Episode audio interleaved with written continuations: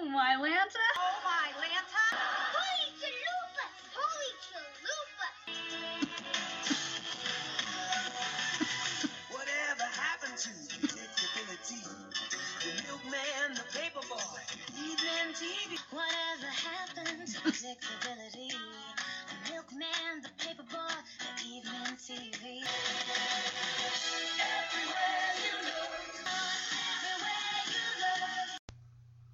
Full House fans. Angela Bowen here, the host of Oh My Lanta. Holy Chalupas, an unofficial Full House, Fuller House podcast. Well, today, since it's June, I'm going to be covering Father's Day ish type episodes. So basically, episodes with Danny and each of his daughters. So the first one, of course, is from season five, episode four. Wh- oh, where, oh, where has my little girl gone? This is from October 8th, 1991. So this is a Danny and DJ episode. After snooping in DJ's room and finding out that a bad rumor about her has been spread around school and she refuses to talk to him about it, Danny worries that their father daughter bond is fa- fading. Oh my gosh, Danny, what? Seriously? Oh my, I get it. He always, it just seems like when it comes to Danny, he has a very strong relationship with DJ. He has a hard time letting go, not only as she's getting older, but also with Michelle as well. He has a hard time letting go that, you know, she's his baby. She's his and so, yeah, I'm going to be covering this episode today. And then next week, I will be covering from season six. season six, episode 10, I'm Not DJ. And then, yeah, that is basically a Danny and Stephanie episode. And then from season seven, we have episode seven, High Anxiety, where Danny is still treating Michelle like a baby, like a little girl. Like, at this point in the show, Michelle is like seven, eight years old. And at that time, yeah, probably kids do like want their parents to kind of, you know, pull back, back off just a smidge. Like, you don't need to wipe my nose for me. I can grab a Kleenex myself and do it. Like, you don't need to, you know, surprise me with clothes I probably won't ever wear. I mean, yeah, eventually, yeah, kids are just, they're gonna start to be more, and at seven and eight, they probably, you know, kids are trying to slowly come into their own and be able to finally do things on their own. So when you jump in, like, hey, let me uh, help you do this. Let me make this for you. I, I, I get it where she's coming from, and even with with DJ and everything in the season five episode, it's like, Dad, look, I know I've come to you in the past, and I will if it is a situation that I can't handle, I will come to you. But the fact that it's just a little, it's a rumor, it's a thing that DJ pretty much can take care of herself. And then, of course, in season six, with I'm Not DJ, with, with Stephanie and Dan, we really do not get a whole lot of Danny and Stephanie episodes. I mean, feels like the last one before this one would have been Aftershocks. I mean, there probably was another one between season three and six, but I, I, uh, honey, I broke the house. I mean that, um, well, that was also from season three. Just, and I know there's one in season eight called All Stood Up, but that one I'm saving for my good girls and bad boys, uh, theme. But anyway, and it just feels like, and I'm not DJ. Danny sets up this ridiculous standard of the rules he has for DJ. He expects Stephanie to kind of follow the same. Like, look, I told you you could get your ears pierced, Steph, when you get to junior high, like DJ. And the fact that Stephanie kind of wants to follow her own lead is like, why do I always have to do everything when DJ did it? It's almost like the way that Danny holds DJ up on this pedestal, it feels like, and then here poor Stephanie feels like she has to measure up. Like, why does everything that I have to do be measured by what DJ has already done? Or, yeah, it just makes me think of that Home Improvement episode where I guess Randy got his learner's permit, and because Brad got into an uh, a fender bender driving at night, then Jill and Tim kind of put this uh, kind of rule in place where Randy can't drive at night. Like we'd feel more comfortable if you didn't, just because Brad lied about a fender bender and got in trouble. It's like like really no, you need to kind of ta tailor the rules to the individual. I mean, don't like yo because, but then again, it's really well. Why does that person have to follow that rule? Because you know I had to, and now they don't, or it, I don't know. I don't have kids. I'm not a parent. This is just me. And you know, it was me and and my older sister, and you know, rules for us were were kind of different. Where I felt like I was, I, I don't know, but um, yeah different gr- rules for different kids i feel because kids you know everyone's an individual and rules should be tailored to i don't know. I'm not going to go any further because i don't want backlash. I'm like well that's not how i do it. I was like i I know. I don't have children. So anyway let's go back to uh let's go back to the episode i'm covering today Oh, where, oh, where has my little girl gone? It isn't that based on? I swear that's based on a song of some kind. Maybe not that particular title, but okay. So, do we have any? We don't have any guest stars. This episode's got a 6.9 out of 10 based on 221 ratings. This episode was directed by Joel Zwick. Writers Jeff Franklin, Mark Fink, and Jeff Schimmel. Schimmel? Schimmel? Oh, we got connections. Let's see here.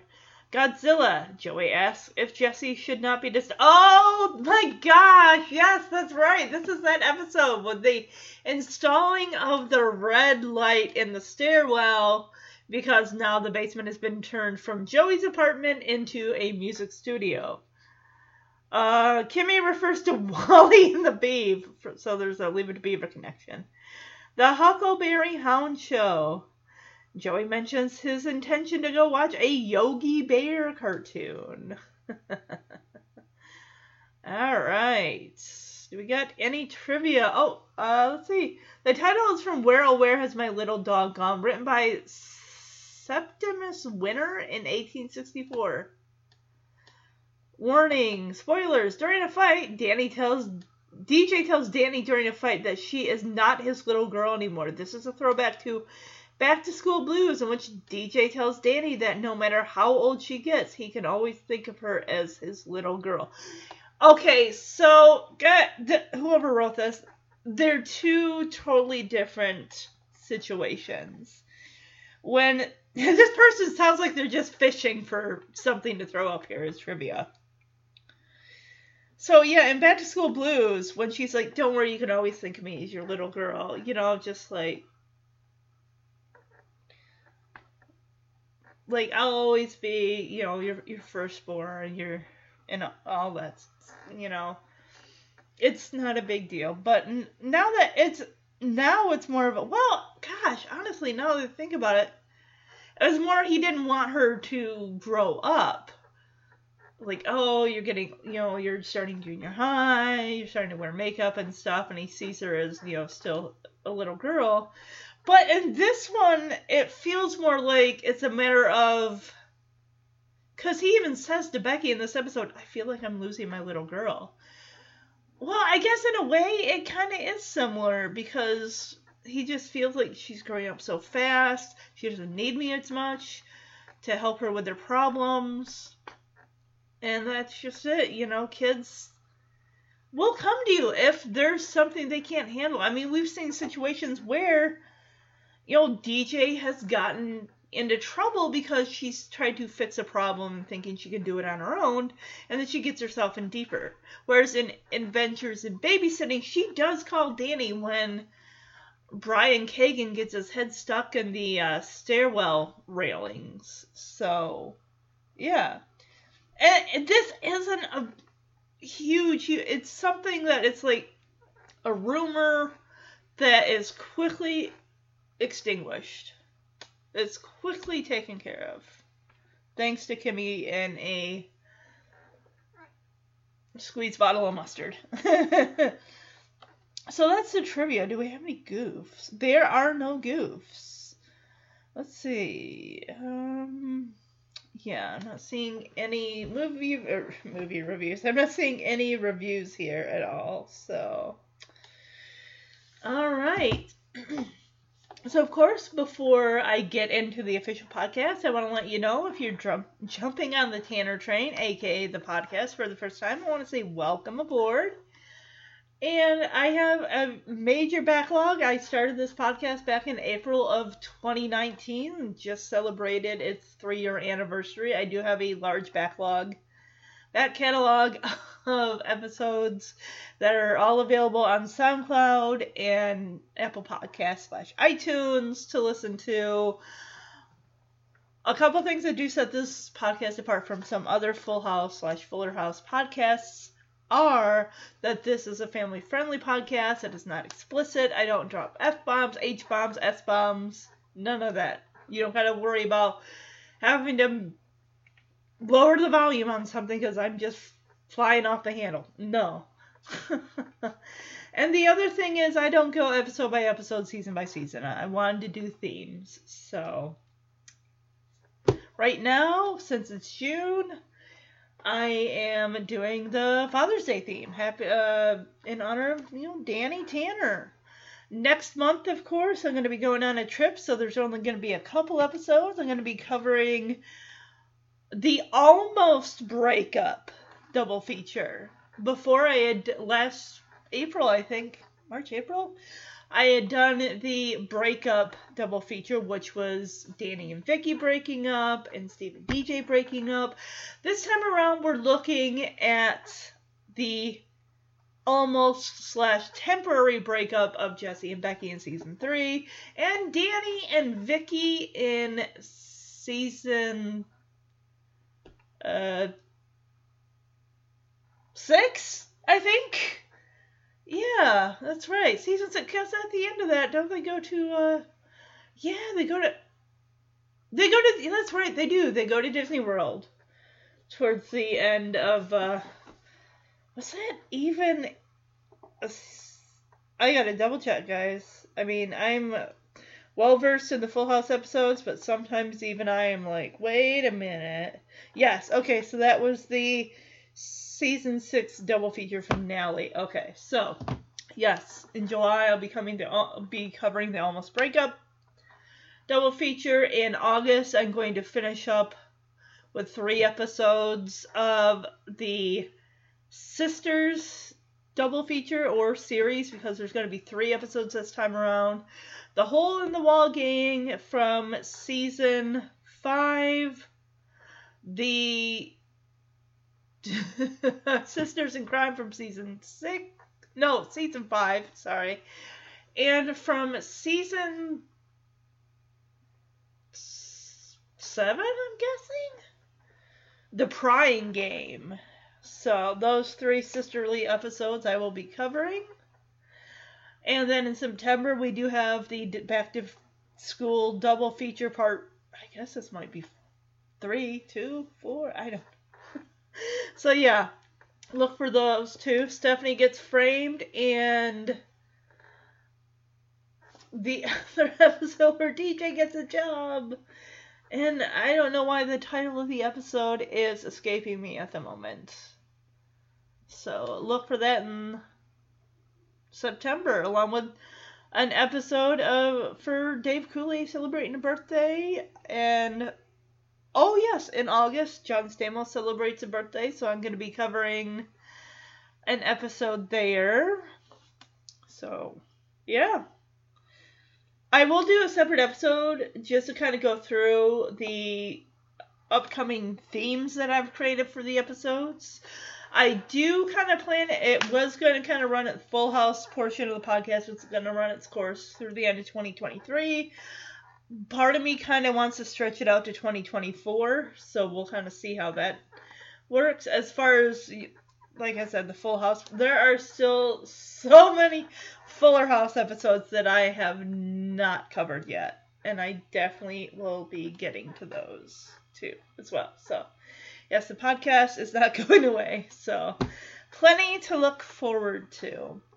If you guys want to email the podcast, you can do so at omhcfhfhpodcast at gmail.com. You can share your Full House, Fuller House stories. You know, as you were watching the show growing up, Full House on TGIF, and how you feel now rewatching episodes as an adult, and if your opinions have changed at all or even if let's say Full House would have went on for a season 9 or 10 what storylines would you have come up with if you could have? For where would you have wanted to see the characters? Or even the same for Fuller House. If we had gotten a season 6 or 7 where would you want to see the characters in the future? So yeah. Also if you're enjoying the podcast and you haven't yet and you'd like to go to iTunes and leave a review all five star reviews do help the podcast get noticed by other Full House and Fuller House fans like yourselves, new and old. All right, so that all being said, I hope you guys enjoy this episode. I just I just love going back through these episodes because I grew up on this show. Out of all the TGIF shows, this was the one that was a constant, constant watch growing up. So all right, let's jump into season five's Oh Where, Oh Where Has My Little Girl Gone? She's gone nowhere. She's right there, Danny! She hasn't gone anywhere. Oh my goodness. Oh, Danny. But of course, we get to see the cold open, which is an adorable little nugget of uh, screen time with usually it seems like it's um you know with Michelle with one of the guys or Danny or sometimes they as the show goes on season six seven eight we do see Michelle with the twins a lot in these little small cold opens. They're so fun and they're it's just to get an extra laugh or an extra joke in there but I think they're adorable. All right so yeah Jesse brings Michelle down, kind of piggyback. You know, he's got his new studio. It looks really, really awesome. He's showing her all the stuff. She probably doesn't know what it is, which I would be like, oh yeah, that's great. Good for you. See, Michelle, I got a 16 track. I got a keyboard. Oh, keyboards because he's got more than one. He says there's a console, which I'm guessing that's a piano. I'm not sure. And he says a um a drum machine. He hits a couple buttons on it and it plays some drum sounds. And as soon as he stops pressing the buttons, the drum beats stop. And he puts her down on the floor and he's like, Hey, what do you think? And she says, You have better toys than I do. And I'd be like, oh sweetie, these are not toys. This is this is music equipment. So Jesse says, So to show your dad some appreciation for letting me build a studio down here, we're going to sing a song. Aw. And he's like, All right, Michelle, what song do you want to sing? And she says, Let's sing the spelling song. What? What spelling? The ABC song? That can't be it.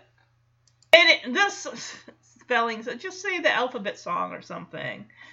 Yeah, apparently it is the ABCD, so on, so on, so forth, because That is the smallest microphone I have ever seen in my life that Jesse is holding on that stand. so Jesse, as he's singing the alphabet, she's like, "Cut!" And he looks at her surprisingly. What? She says, "Not that spelling song, the cool spelling song." What song would that be? So she goes over and hits a button on the drum machine and she starts spelling the the R E S P E C T the Aretha Franklin respect song. Is what she called the spelling song. oh, this kid. Oh my goodness. This is adorable. All right, it's finally finished, Michelle. My brand new studio. What do you think? Look at this. I got 16 track, keyboards, console. Oh, look at this drum machine. You like this? Watch. Yeah? Pretty cool, huh? He's got better toys than I do. All right, show my appreciation to your dad for letting me build a studio down here, I got a great idea. We'll do a song. What song you want to sing? Let's sing this spelling song. All right, spelling song it is. Here we go. One, two, one, two, three, four. A, B, C, D. Now that's spelling song, the cool spelling song.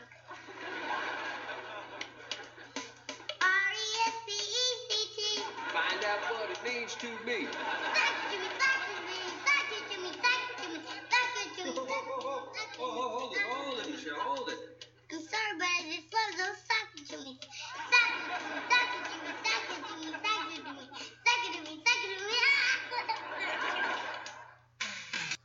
So,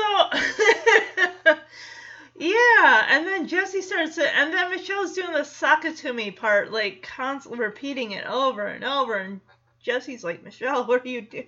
And he grabs her and starts tickling her stomach. It's. oh my goodness. And that's pretty much the cold open. Not to mention, if you hear it on the clip, there seems to be an echo in that room, or I don't know whether it's the feedback from the microphones echoing their voices, but you listen to that, and it just it does sound like their voices are just echoing off the walls. So, all right, we come out of the intro, and Danny has got one, two, three, four, five, six cleaning products, and he is taking a spray bottle with probably disinfectant or some type of sanitary uh, mist, and he is spraying the spray bottles down. I'd be like, Danny, I mean, sure, I guess, but who else in the house is using that stuff other than Danny? Probably nobody, unless Danny forces everyone to spring clean. And to me, it, ju- it honestly just feels like a waste of a sanitizing spray or disinfectant spray or whatever. But Danny's Danny. He's going to do what Danny's going to do. So we just, we'll let him do that. So DJ comes in with Kimmy into the kitchen from, you know, they got home from school. And DJ's like, Kimmy, you have to tell me. Like, this is a nightmare. And immediately Danny pokes his head up. Like, what? What happened? What's going on? Yeah, Danny's like, what? What's a nightmare? And DJ's like, um, this whole savings and loan crisis thing. And DJ right away is suspicious because, you know, she saw Danny, like, pop up from underneath the counter. She's like, why were you hiding behind, you know, behind the counter? He's like, oh, I wasn't hiding. I was uh, cleaning my cleaning products. Uh huh. Okay. DJ, I'm like, Dad, you know, you don't have to lie to me. You can tell me the truth. Were you hiding? And DJ's like, oh, yeah, that's right. It's Friday. And Kimmy, it's like, boy, Mr. T, you really know how to kick off a weekend. how does that wake up San Francisco schedule work? Because it seems like normally, like the workday would be done at like five or six. It just seems like sometimes Annie wouldn't even get home. Well, maybe that's when he was a sportscaster, but just feels like he would be, you know, it would be a whole day. You tape, you go over notes for the next show and all that stuff. So, but then again, who knows what time DJ and Kimmy are rolling in from after school? Especially, I mean, DJ's got a lot of extracurricular things that she writes on the paper, all this other stuff going on. And it just seems like she'd probably be rolling in just before dinner time. Kimmy uses this like, okay, she turns around, starts out of the door, and DJ practically drags her upstairs, like, oh no, come back here, you. See, that's the thing. This is all before cell phones, so. And maybe it's better that this did happen prior to cell phones because that news would be all over the place, like within seconds with the technology that we have today. Whereas, no, if you want gossip of uh, Van Allen Junior High or Bayview High School, um, yeah, Kimmy, yeah, DJ is in high school. That's right. She's a fr- uh, freshman. Or so, I don't know. What is it? It goes from like junior high is like seventh grade to ninth, and then like sophomore, junior, senior, wha- whatever, whatever, whatever. Okay, so yeah, yeah, that Goss. I mean, you got s- s- Kathy Santoni and Kimmy Gibbler are the biggest gossip gossip queens there. I mean, you want dirt on Van Allen, you want dirt on Bayview. Kimmy's your girl. She's got the intel. And no one else is really her. Kimmy, you've got to tell me. This is a nightmare. What's a nightmare? Uh, this whole savings and loan crisis. Why are you hiding behind the counter? Oh, I, I wasn't hiding. I'm uh, cleaning my cleaning products. Oh, yeah, it's Friday. Boy, Mr. T, you sure know how to kick off a weekend. Hey, come back here, you.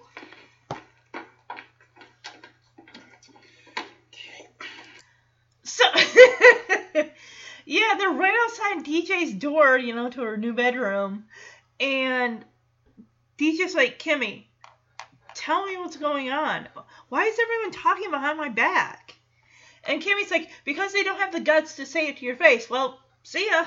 And she is like, come on, seriously, Kimmy, it's your best friend, all right? If something's going on, people are saying stuff, tell her. I mean, it's better she hear it from a friend than from a stranger. So DJ takes Kimmy into her room, shuts the door, and all right, Kimmy, start talking.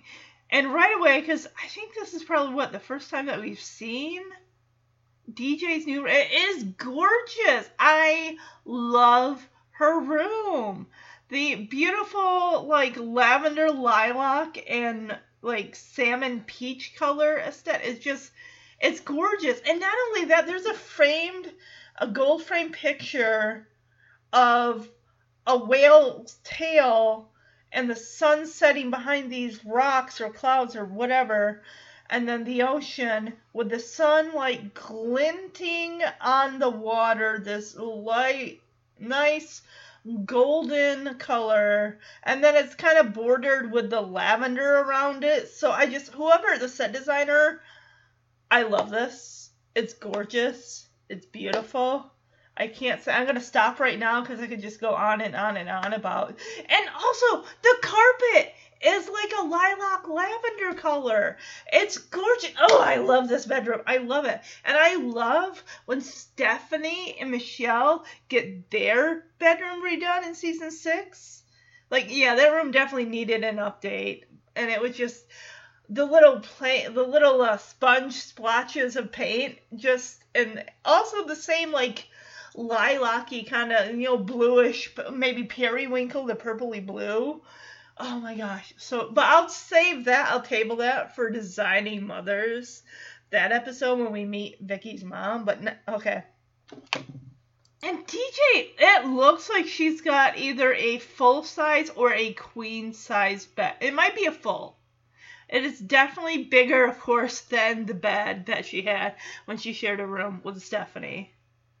There's even a chair with a little um, ottoman in front of it, and there's a, a little um, white wickerish type chair at the foot of DJ's bed. Ah, D- Kimmy, ah, she has just got it bad for Patrick Swayze. It's like all you need now is a poster of Patrick Swayze on your bedroom ceiling. And then she like lays across DJ's bed and says, and just hope that the scotch tape gives out. Yeah, that's right. I remember in the slumber party episode, Kimmy brought over a framed picture of Patrick Swayze, like from Dirty Dancing. And DJ's like, Kimmy, please, I'm desperate. All right, look at this card that Kathy Santoni gave me. And she, this card is like huge. It looks like something that could have been at one point printed off of a computer at some point down the road. Um, yeah, it's it's such for such a small little note written inside. My thoughts are with you during your mega crisis.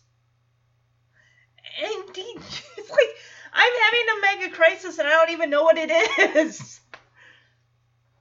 Wouldn't that just irritate you if everyone knew something that that was about you, but you had no idea what it was? Like, it could even be people like knowing something like at your job, like knowing you're going to get like a rate or a promotion, like you're up for a promotion, and everyone else is already kind of knows, but they can't tell you about it.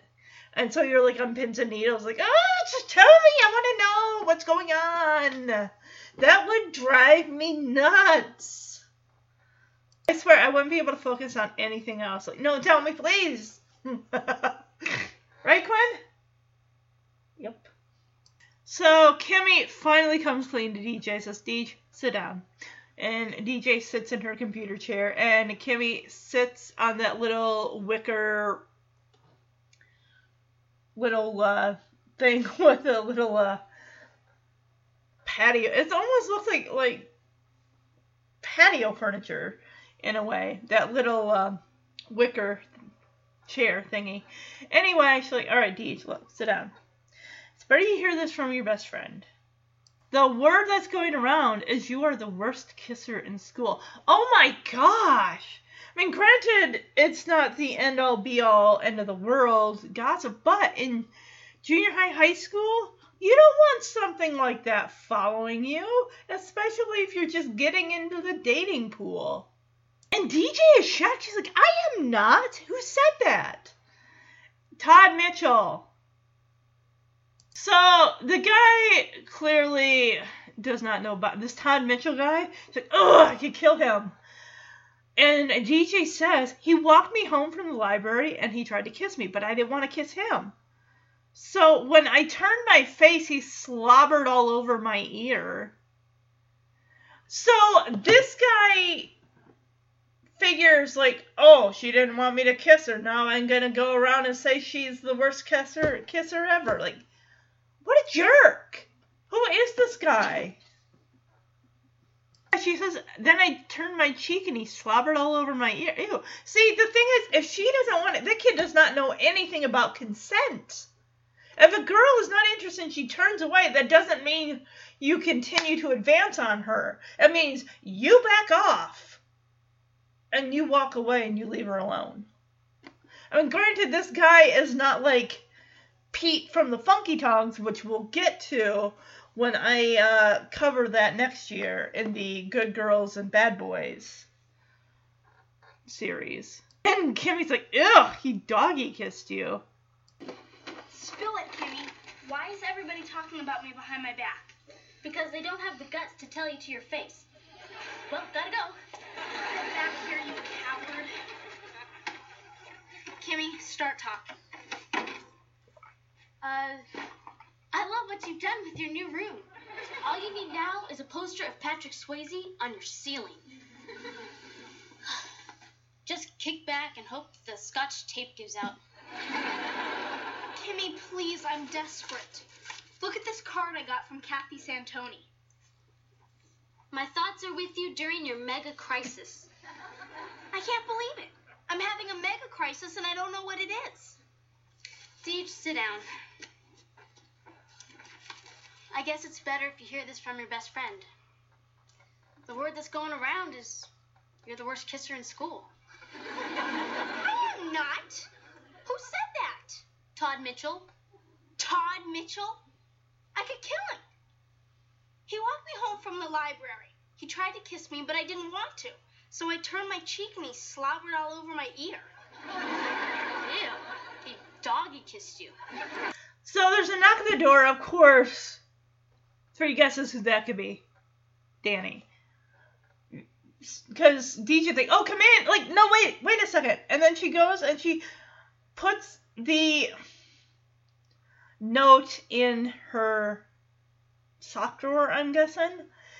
She's got a wicker dresser. That is pretty cool, too.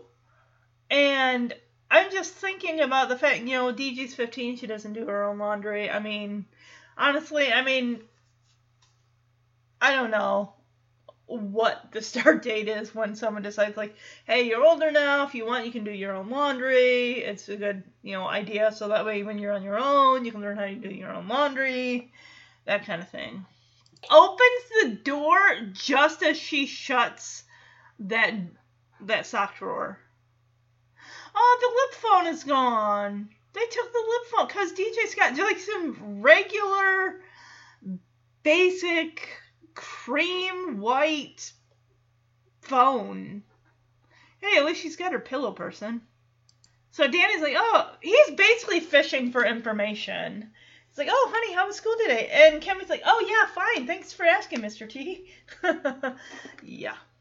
So Danny wants to open the floodgates of communication and just let DJ know, like, honey, you look a little upset downstairs. So just so you're aware, you probably already know, but I am available for you to talk to me about anything at all, whatever's on your mind.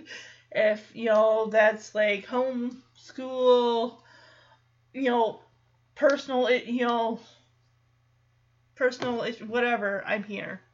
And DJ's like, well, Dad, there there is something I want to say to you. And I like how uh, Kimmy actually moved to the bed so that way Danny could sit down on this little wicker patio furniture thing. And he's like, oh, great. He, he's like, he's all ready. So yeah, he goes to sit down and he's like, oh, yeah, I'm right here, honey. What do you want to talk about? And DJ just looks at him and says, um, Kimmy and I want to be alone. that really takes the wind out of his sails. It's like, oh, okay. And yeah, he's very smooth. Like, oh yeah, great, cool. Um, yeah, what what's? And he starts backing out the doorway. He's like, what's important here is that we open up the channel, the door of communication. And she like shuts the door in his face. So as soon as DJ shuts the door on Danny, she turns to Kimmy and says, "All right, damage control. This bad kisser thing could follow me for like forever, like through high school and the college." how are we going to take care of this? Well, but of course, DJ wants to know, like, well, how far has this rumor gone? Like, just the, the students at school? And Kimmy says, uh, well, um, I mean, it's hard to tell. I heard it from my biology teacher. Teachers are talking about this? Really? They don't have their own gossip that they're just like, oh, yeah, have you heard the latest about um, DJ Tanner? Yeah, word is she's like the worst kisser ever. Oh, algebra teacher, not biology. Okay. And look Kimmy. Uh, oh my gosh. And DJ's looking. Oh, good grief. Now it's spread to the teachers. Come in. No, wait. Wouldn't it have been easier just to shove that under her So, bed? honey, how was school today? Fine, Mr. T, and thank you for caring. Geez, you seemed a little upset downstairs. I just want you to remember that you can talk to me about anything. Well, Dad, there is something I want to say to you. Great, great. I'm right here, hon. Kimmy and I want to be alone. Fine. Great. That's that's a good idea. What's important here is we've we've opened up the door for communication. Right, Dad? Bye. Bye. Damage control. This bad kisser thing could ruin my social life forever. Just how far is this rumor gone? Hard to say. I heard it from my algebra teacher. So now we're in Stephanie and Michelle's room. And Stephanie is so excited because she finally gets to be on DJ's side of the room, or as she says, the cool side of the room. you see Michelle with her pencil bed. Actually, now that I think about it, when that room does get a remodel in season six, that pencil bed is gone. That's right. That pencil bed is so cool. I love it. Yeah, Stephanie's like, I got the cool window, the cool closet that I can look at my cool self. When she, she yeah, she's got that mirror that DJ would always be in front of, putting hairspray on, brushing her hair. She's got her ballerina poster. Well, they're ballerina shoes. And then DJ's desk is still in there with the red computer chair. And there's a bunch of it's it almost it's not a tackle box, but it's like one of those boxes with a bunch of little plastic drawers that you can pull out. So I don't know if there are beads in there, whether Stephanie makes her own jewelry, or whether they're earrings, even though technically Stephanie isn't supposed to have her ears pierced until season six. They could be clip-ons because she's like, oh, I wear, I wear clip-on earrings that look like pierced ear- earrings. Okay, I'm gonna say, um, I think Stephanie's gonna get the worst outfit of the episode. I just, uh, I'm not feeling what she's wearing. It's a fuchsia top that's got like a black bib on it with like red and different colored flowers and green leaves and it just it's it matches her skirt of the same image in her. And I'm just I don't I don't care for it. I, I definitely wouldn't wear it. So Stephanie right away is clarifying like because Michelle's got that Barney the bear thing that hangs on the that hung on the door, right? On the inside of the door to her bedroom, which is now DJ's. And Stephanie's like, You're not thinking of hanging a Barney the bear in my room. Like, sweetie, you share a room, okay? You will never have your own room until you move out of the house. And Michelle does point out, like, yeah, but it's my room too. And Stephanie's like, uh, yes, yes, it is uh, you know what? We'll take Barney and we will put him in the closet so he can hibernate all winter long.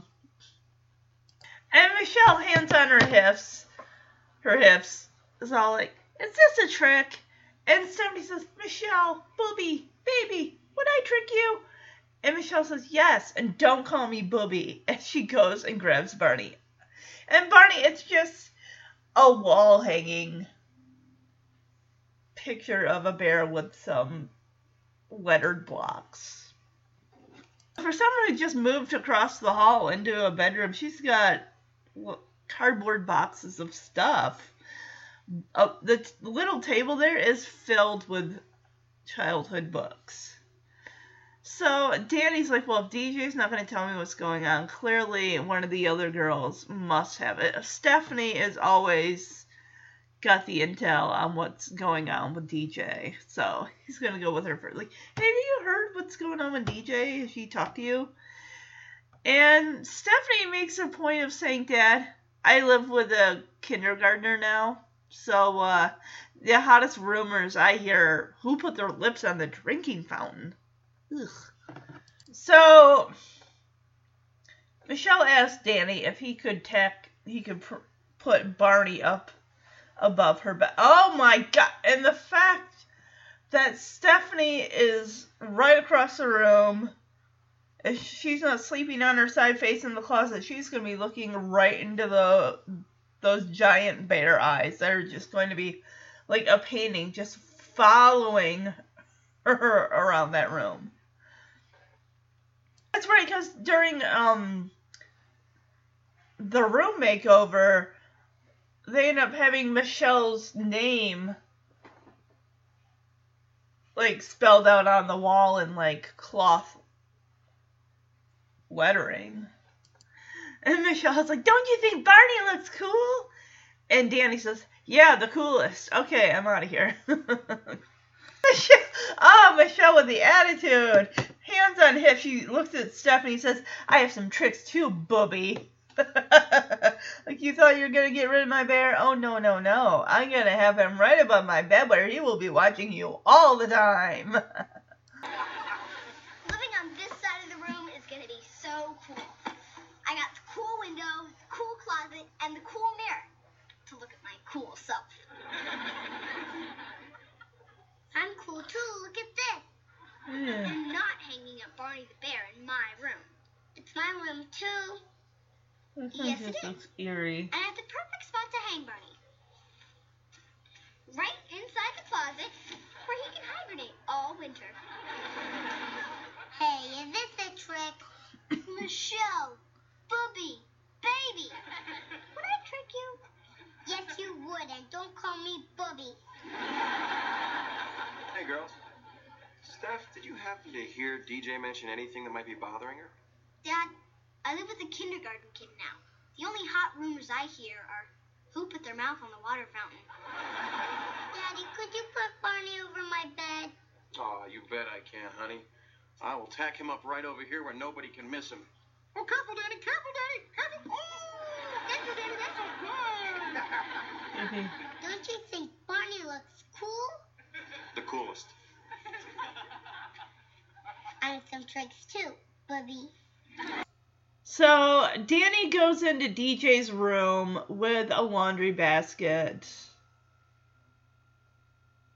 And I'm just thinking, like, yeah, but if everyone in the house knows what your schedule is when it comes to cleaning and laundry, you know that he just wants to snoop. I mean, when he opened the door, she was just shutting that um, dresser drawer of hers and putting, so he knows exactly where to look almost honestly bordering on obsession to wanting to know like why won't she talk to me?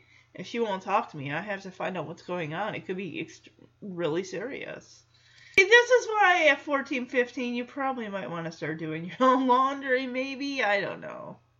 And, and it's just it's like that that is an invasion of privacy. She's not hiding something she shouldn't yeah, and, and well, DJ puts it in. She doesn't expect that her dad's gonna start going through her dresser drawer because she puts it on the top. It's not like she buries it on. Yeah, and he pulled the drawer out, the exact drawer that she shut. The whole time he's in there, he's got his the little laundry basket on her bed, and he's whistling the whole time like he's and he's got his eye on the door just in case anyone comes in. Then Danny goes and sits on her. Yeah, he's reading the card that Kathy Santoni sent DJ. My thoughts are with you during your mega crisis. He, you're not gonna get anything other than that. So really, this mystery you're trying to solve. yeah. Here comes Michelle. Hi, Daddy. And he jumps off up off the bed like his butt's on fire. And Danny's like, Michelle. and he's hiding the note behind his back. She, he, he tells her, "Don't- scare Daddy like that. Daddy almost got whiplash. oh my gosh. Well, Danny, you know what? I gotta say this. Serves you right anyway. You really, yeah. Okay, what is the. We still got DJ into the horse aesthetic thing because she's got like they're not the same type of horses like she had on her dresser when she and Stephanie were sharing a room. Because those ones had like those blankets or whatever they were those green covers on their backs. These ones don't there's also, I mean, just looking at DJ's new room, there's also a framed picture of the Earth that says Save Our Earth. There's a lamp there that is attached to the wall that that doesn't really work as a bed. I mean, you would have to get out of the bed and stand up to be able to even turn that light on. So how does that really function as a bedside lamp? Usually, see, if I want a lamp, if I want something like, oh my gosh, something's going on, let me turn on a light. Oh, I have to stand up and walk like a couple feet. And I, I'm sorry, just I, I like my I have a nice touch lamp that I ordered from Amazon. It's got the USB charging thing on it too, which is really awesome. I stayed at a hotel once that had that. I'm like, I want to get lamps like that. And they're nice touch lamps too, so you don't gotta like fumble around in the dark for the on off switch to a lamp. But yeah, she's got some paper paperbacks on her bookshelf. It just the set designer did an okay job. I mean, I just, I mean, it's fun. The only thing, like I said, I just, I like the the color aesthetic with the uh, the lavender, the lilac, and the salmon peach colors. So she asked Danny, like, "Oh, what are you doing?" He's like, "Oh, honey, I'm just putting away some laundry." And everyone, of course, uh, even Michelle knows the laundry schedule. She says, "But it's not Monday." So there would be no other excuse that he could use for being in his daughter's bedroom when she is not there. And he says, Oh, yeah, I switched it with dusting day to keep life more exciting. Even Michelle rolls eyes like, Okay.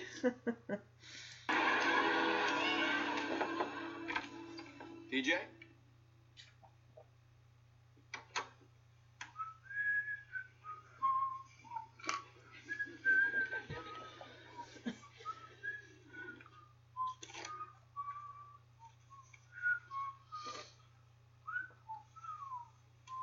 Hi, Daddy. Michelle! Don't scare Daddy like that. Daddy just got whiplash. What are you doing? Well, I'm just out. I'm putting away some laundry, honey. But laundry day is Monday. Yeah, well, I switched it with dusting day. You know, just to keep life exciting. Okay.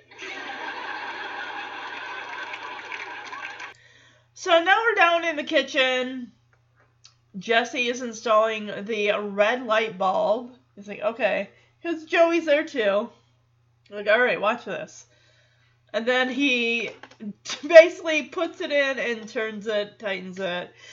And Becky says, oh, you know, I really wish the twins were already born so they could witness this moment. Their dad screwing in a light bulb. So Jesse wants to emphasize this point. Okay, so let me tell you, the red light, when that is on, that means I am recording and I am not to be disturbed for any reason. I mean, well, wait, what if the house is on fire? Like, okay, there, I'm sure there are extreme exceptions.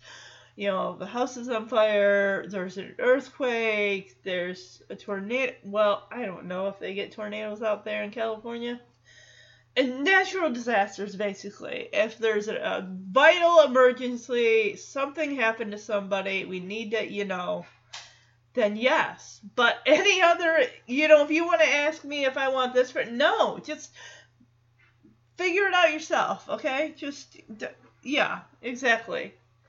So joey's like gets this goofy I did like oh what if godzilla is attacking like in all those you know, old Japanese films. And then Joey does this impression of Godzilla, and it's like, oh, we can't, we, we must inform Jesse. The red light is, well, we can't. The red light is on, or something. And Jesse's like, you are the mother of all idiots, Joey. Joey looks like he's doing like a Three Stooges bit there with a little, uh, little two finger thing. Your insults have no effect on me. and Jesse just kind of laughs to himself and heads downstairs. Observe very carefully as I screw in this light bulb. Okay? Alright? Okay? I only wish the twins were already born. They'd be so proud of their dad. Cute. Now, come on, this is very important to me. When the red light is on, it means that I'm recording and I'm not to be disturbed for anything whatsoever. What if Godzilla attacks, like in those old Japanese movies?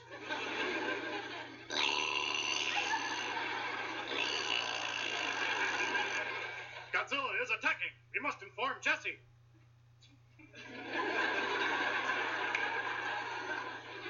We can. The red light is on.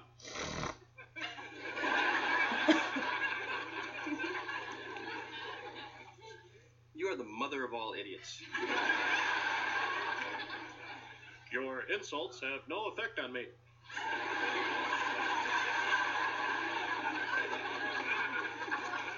Being at this time in early season five, Becky is very heavily pregnant with the twins. We actually do get to see when Jesse brought Michelle down during that cold open. We only saw like the side of the studio from the left of the stairs. But now, as the camera has pulled back, we see there is a uh, recording booth. There is a large speaker attached just above the entryway as you walk into the studio. So, yeah, and there's also like some seating there. There's like uh two little mini ottomans and then a larger ottoman just for people to kind of sit down and maybe if they want to listen in on a recording session. Well, I don't really see Jesse allowing that, but um, yeah, just you know, it's nice looking. It really, really is. I like the wood paneling. This isn't 1980s, you know, dark brown paneling like you know the house I grew up in had that brown paneling. If you guys are aware, uh, lived in the 80s, you probably lived in a house that had wood paneling like practically throughout. So as Joey follows Jesse down into the studio, Joey says, "This is a big moment, Jess." And Jesse's like, "Yeah, I know, working in my new studio." And Joey is like, well, no, because at the before that in season four, they were a partnership. In season two through four, they were doing the advertising thing. You know, they were partners, and now they're kind of doing their own separate things. Joey's focusing more on comedy. Jesse's focusing more on creating music. But of course, we know that that partnership is going to be reformed when they form the Rush Hour Renegades in season six. And that pretty much carries their partnership through season six through season uh, eight.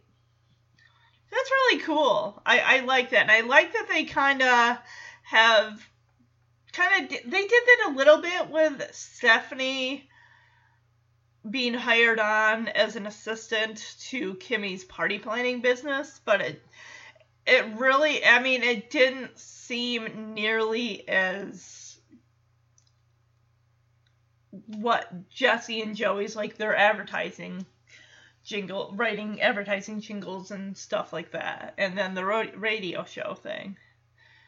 Yeah, Joey's like, "No, I'm talking about our ad yeah, our partnership. You know, you and I were the in the ad business for three years, and it's almost like they're filling in people that maybe they kind of dipped out of the show and are just catching back up. It's almost like Joey is doing that more for the audience's benefit and saying, like, oh yeah, that's right, they did do that from season two to season through season four. Going back to his comedy full time. Well, wait a minute because doesn't this season Joey eventually does become Ranger Joe? That's right. So he's kind of going in a different direction. And I'm trying to think how long does Ranger Joe last before then he, Jesse and Joey are again partnering up for the Rush Hour Renegades in season six. So I'm thinking Ranger D- Joe. I'm just thinking does that mainly just lasts for the duration of season five. And Joey is just so broken. Jesse seems fine. He does not seem at all concerned or saddened at all. Joey says it's the end of an era. And then he grabs Jesse and hugs like, "Oh, I'm gonna miss you, man." Joey like drags Jesse up out of his chair. And then they're over by the stairs. And Jesse tells Joey, he's like, Joey, look, we, we live in the same house, okay? We will see each other, I promise you. But I want to get jumping on my music, so if you could. So he's like pretty much trying to usher Joey out there. Like, okay, the red light is on. The meantime, recording. Go, go, go, go. You know, do something else that isn't down here with me. I love how Jesse's like, I love you, I miss you, and he's kind of like smacking Joey's face. Joey is acting so hurt. Like, okay, fine, I get it. I have a full, rich life on my own here. I'm gonna go upstairs and watch some Yogi Bear. yeah, he's like, I'm gonna go upstairs, make some nachos, get ready for a little Yogi Bear. Uh, but before Joey can do that, he goes to grab the door handle. It literally comes off in his hand. I'm sorry, but that would stress the idea me. I mean, don't get me wrong, the basement area, which was Joey's apartment, which is now the studio, which pretty much stays that way until Fuller House when Stephanie moves in, and it's back to being a little bedroom apartment again. But that's still, I mean, think about it. How are you getting out of there? How are you getting out of there? The the handle came off and they're stuck down there. Oh my gosh, that would, ugh. I would not be okay with that. No ventilation. There's no ventilation down there. There's no way to get out. There's no windows. Oh my gosh. So Joey comes down the, the steps and says, Jess, uh, there's one little problem. This doorknob came off of my hand. Jesse the whole time has like been sitting on the stool, like getting his guitar ready to start playing, and, and he's like, well, "What? What? That's impossible. I installed it myself." And Joey says, "Well, that explains it." So Jesse takes the doorknob from Joey and he goes and he puts it in the hole and he's pulling it out and putting it back in and just trying to have it connect to the other side. And he pulls it out and he looks, he's like, it's stripped. As in, there's nothing you can do that's going to make this handle work to open the door from the inside. And Jesse's like, we're locked in here. And Joey says, well, we'll just yell for help. Did you soundproof this room yourself? And Jesse's like, yeah. Joey says, okay, well, then they'll hear us. And the thing is, I'm thinking, which of course didn't dawn on them till the end when someone else has to mention it to them.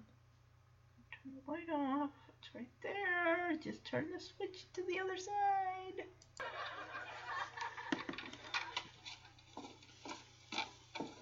Jess, this is a big moment. Yeah, first time working in my new studio. No, I'm talking about our partnership. You and I were in the ad business together for three years. And now you're committed to your music. I'm going back to my comedy full time. It's the end of an era. I'll miss you, man. Joey, Joey, please, Justin. Get a grip, okay? We, we, we live in the same house. We'll see each other. Now, now run along upstairs. The red light is on. That means I'm not to be disturbed. Go, go, go, go. I love you. I miss you. Okay. Okay, fine. I can take a hint. I have a very full and busy life of my own. I'll just go upstairs, make some nachos, get ready for a little Yogi Bear. Oh, okay, great. Uh, Jess, there's one little problem. This doorknob came off right in my hand. It's impossible. I installed it myself. Well, that explains it.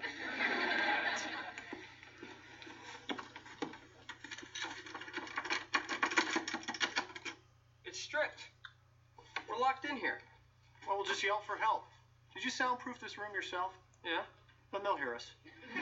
So I noticed one thing that when Joey comes over, he we see Jesse. It's like he's using masking tape, and then he's using like a sharpie or something to write on on the the keyboard that he has there, or piano, or whatever it's supposed to be. And I I don't know what that is. What that is like? Is that a normal thing? Do people do that? They put masking tape, like put the uh, so you know what keys are what? I don't know. And then another thing I noticed on the wall as you're coming down the steps into the studio, there's a framed picture that says award. And then there's a plaque, and then there's what looks like it could be a degree of some kind. And I'm like, are these Jesse's? Because we know in season six it's revealed he didn't graduate high school. So where these? And he doesn't. It's not like he got a degree in advertising in season two. Here, Joey, both of them didn't. So, what are the. I want to. So, clearly, it just says award and then it says Jesse Katsopolis in big letters. So, I don't know. I thought that was like. Well, usually, um, a wedding announcement is going to be. You know, a lot of times it does include a picture, so, uh. I don't know. Oh, Becky's making a sandwich because, you know, she's expecting twins, so she has to, you know, take care of her babies while they're developing. And Oh my goodness. Danny is fishing for information again. So, was Danny going downstairs into the studio hoping maybe DJ confided in Jesse or Joey about this whole mega crisis thing? So Danny heads downstairs. He doesn't know anything about the red light. But Becky's like, whoa, whoa, whoa, you can't go down there. The red light is on, so that means they're recording. And you just hear Jesse and Joey going, help, help. And Danny's like, oh, I guess they're recording that Beatles song, Help. Really? Danny? You can't hear under, you can't tell the difference between a cry for help, help, not, you know, the Beatles song, Help. that doesn't sound musical at all. They're like, asking for like help. We're locked in. They should have said help. We're locked in. Help us. Not just help. Help. Joey is right. They uh Jesse soundproofing that yeah, so of course they would hear you. And Danny goes over to the kitchen counter and sits in the chair and says, you know, wow, man, I could use some help myself. DJ's having a mega crisis and she won't talk to me about it. And Becky raises an eyebrow, like, well, wait a minute. How do you know she's having a mega crisis if she's not talking to you? And then Danny admits that he snuck into her sock drawer and read a note from that someone left her about it. Like, oh, he says, oh, I uh, kind of sort of saw this card in her sock drawer. And even Becky's like, it's not Monday. As he's like, oh yeah, when I was putting away the laundry. And she's like, it's not Monday. And Danny's like, okay, I was snooping, but it's driving me nuts that she won't talk to me. Oh my gosh. Danny, you can't. I got, she, she's a teenager. She's not going to go to you with every little aspect of her life. I mean, my gosh. So DJ and Kimmy kind of pop in in the doorway from the living room and let Danny know, like, hey, Dad, I'm going to go over to Kimmy's, so I'll see you later.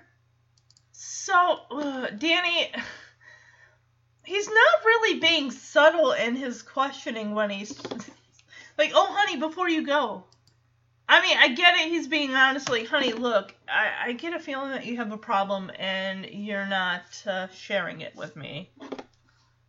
I love this where DJ is yeah she's being I like Dad there's no problem really Kimmy do I have a problem and Kimmy like turns and looks at Danny and she's like well your dad is kind of nosy and Danny just kind of looks at Kimmy like and DJ just assuredly Dad I'm fine really look I, I gotta go well we gotta go uh we'll see you later I'll see you later Oh, he, oh my gosh, he's making such a big deal about this. When it turns out it's not as bad. What parent is so just like, I have to know every aspect of your life, like what, who you're hanging out. Well, he can see she's hanging out with Kimmy. Man, like, yeah, he goes over to. He's like, "Did you see that? She lied right to my face." And Becky calls him like, "Well, you weren't exactly honest of your little raid on her sock drawer." Like, Danny, it's not that big of a deal. Even Becky even says, you know, oh, I hate to get technical, but you weren't exactly honest when you about you raiding her sock drawer. And Danny, oh, he's just so broken up about this. I mean, are parents really that? I mean, he's just so cons. Like, it's like, what's happening to me and DJ? We used to be so close. When you had the heart to hearts and stuff like that, you know, I mean, that's one thing, but think about it. Prior to, like, the pilot episode, how much really did Danny spend one on one with the kids. It was always the kids and, and, and Pam and stuff like that. Because think about it, when DJ was going to move down to the basement or however, and Danny calls her back and he says, DJ, how would mom have handled this? And she says, Mom would have caught me before I moved down to the garage because mom knew everything I was about to do before I did it. because she knew her kids that well. But I mean, we've seen them, you know, have these heart to hearts and stuff like that. But it's situations that, you know, you know, they have their just whatever, you know, their their chats, their talks. But just because she's not coming to you about something he, I guess what I'm just trying to say is he he is honestly making a bigger deal about this than it really needs to be. And Danny says, "Becky, I feel like I'm losing my little girl." And I I don't know what to say to this. I really just feel that Danny is I get it, she's his firstborn and everything like that. And he has this bond with her, you know, that's probably stronger than his bond with Michelle because Michelle is more bonded really to Jesse if you think about it. So he just thinks that well, and the thing is also the times like Danny would confide about his problems to DJ, like the whole triple date scenario when uh and that whole thing with you know the the wedding ring getting you know down the drain and all that stuff and how you know he sat there and he, he talked to her about it or also the miracle of thanksgiving when they sat down and they were talking about you know danny wanting to spend over $200 to buy a turkey from these two ladies who wound up at the wrong house and just you know danny dating for the first time and how this was you know hard for him and whatnot. And it's just i get that he feels that closeness with dj that she is comfortable enough to confide in him in certain things. But at some point in time if a situation if it's something that she can take care of on her own like this little rumor thing then just let her everyone should be allowed to have a little bit of privacy I mean, when it starts affecting your everyday life and your home life, yeah, yeah, maybe the parents should probably step in and just ask questions and stuff. But this isn't that type of situation. Hey, Becky. Hey, The guys downstairs? yeah. Oh, wait. The red light's on. That means they're recording. They're doing the Beatles song, Help. Oh, man. I could use some help myself. DJ's having a mega crisis and she won't talk to me about it. Well, if she won't talk to you, how do you know she's having a mega crisis? Oh, well, I, I kind of sort of saw this card in her sock drawer when I was putting away the laundry. It's not Monday. Okay, I was snooping. And it's driving me nuts that she won't talk to me. I'll see you later, Dad. I'm going over to Kimmy's. Uh, wait, before you go, honey. Look, uh, I have this feeling that you've got a problem and you're not sharing it with me. Dad, there's no problem. Kimmy, do I have a problem? Well, your dad is kind of nosy.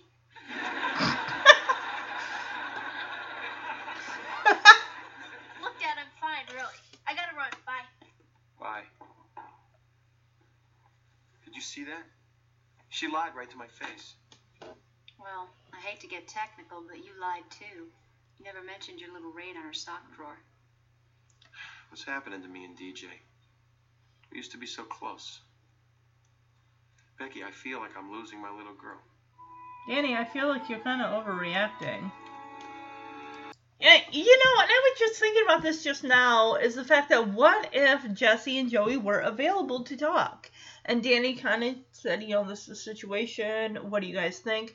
My guess is I really think that maybe Jesse and Joey just might like, hey, let her come to you if there's a situation. Don't push, don't pry, because yeah, exactly. You're gonna you're gonna put up a wall there, and she's not gonna come to you because she's gonna think, oh, he's always suspicious of me, every little thing I do. Because at some point, she they are gonna get. I remember watching this episode and just the anger that just DJ had toward. I mean, I can't remember a time after or even really before this where Well, wait a minute. No, the whole thing with D- Danny not wanting her to spend time with St- like you guys need to take a break for a bit, that kind of thing. And oh, well, you can't tell me what to do because I'm gonna see him whenever I want. And then she runs out of. So I guess you know there was that other time, but uh,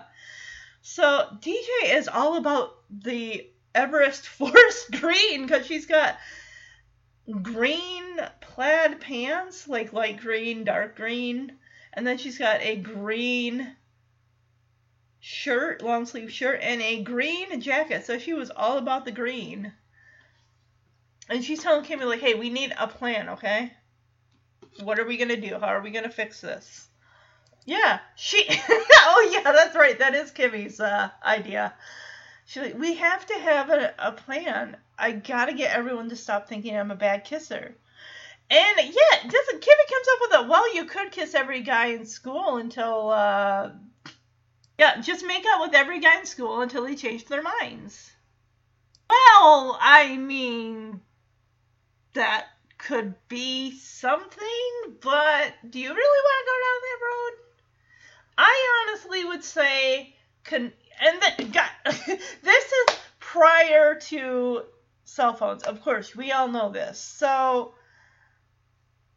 it's not like like hey, go get your cell phone. We're to confront this guy. We're to get it on film so that way we can have a recording of his confession when he admits that I'm sorry, I lied. I shouldn't have. Yeah. But um and the mall is a hangout where I'm guessing other kids are gonna be there from school. Like that's where all the kids hang out at the mall. So I mean, as long as he's saying it to not just the two of them, because Kimmy's a witness, but to maybe other people that go, like okay, well, there, we heard him admit that he lied. But yeah, they got a game plan now, so they are ready to confront this kid. So Danny catches DJ before she even walks out the front door. Like, hey, DJ, wait up a sec. Uh, you know what I was kind of thinking? Uh, you and I really haven't had a whole lot of time to hang out. You know, just the two of us. What do you say we go bowling? Yeah, and he of he just springs this on her as she's practically out the door. She says, "Dad, I can't just hang out with you. I mean, Kimmy and I have plans." And Danny's like, well, wait, why don't you hang out with your dad? I'm like, my gosh. Yeah, Kimmy and I have plans. And Danny asks, to do what? And DJ said, to hang out. Oh my gosh, he is. I'm sorry, I don't mean to bring up that he feels just kind of needy. I don't know. I don't know. I just, uh. But he's like, hey, come on, why don't you hang out with your dad? I'm thinking, yes, Father's Day, your birthday, I'm there. We'll hang out all day. But tonight, I gotta get, I gotta do this thing with Kimmy. We gotta, we gotta do stuff, things, you know, yeah.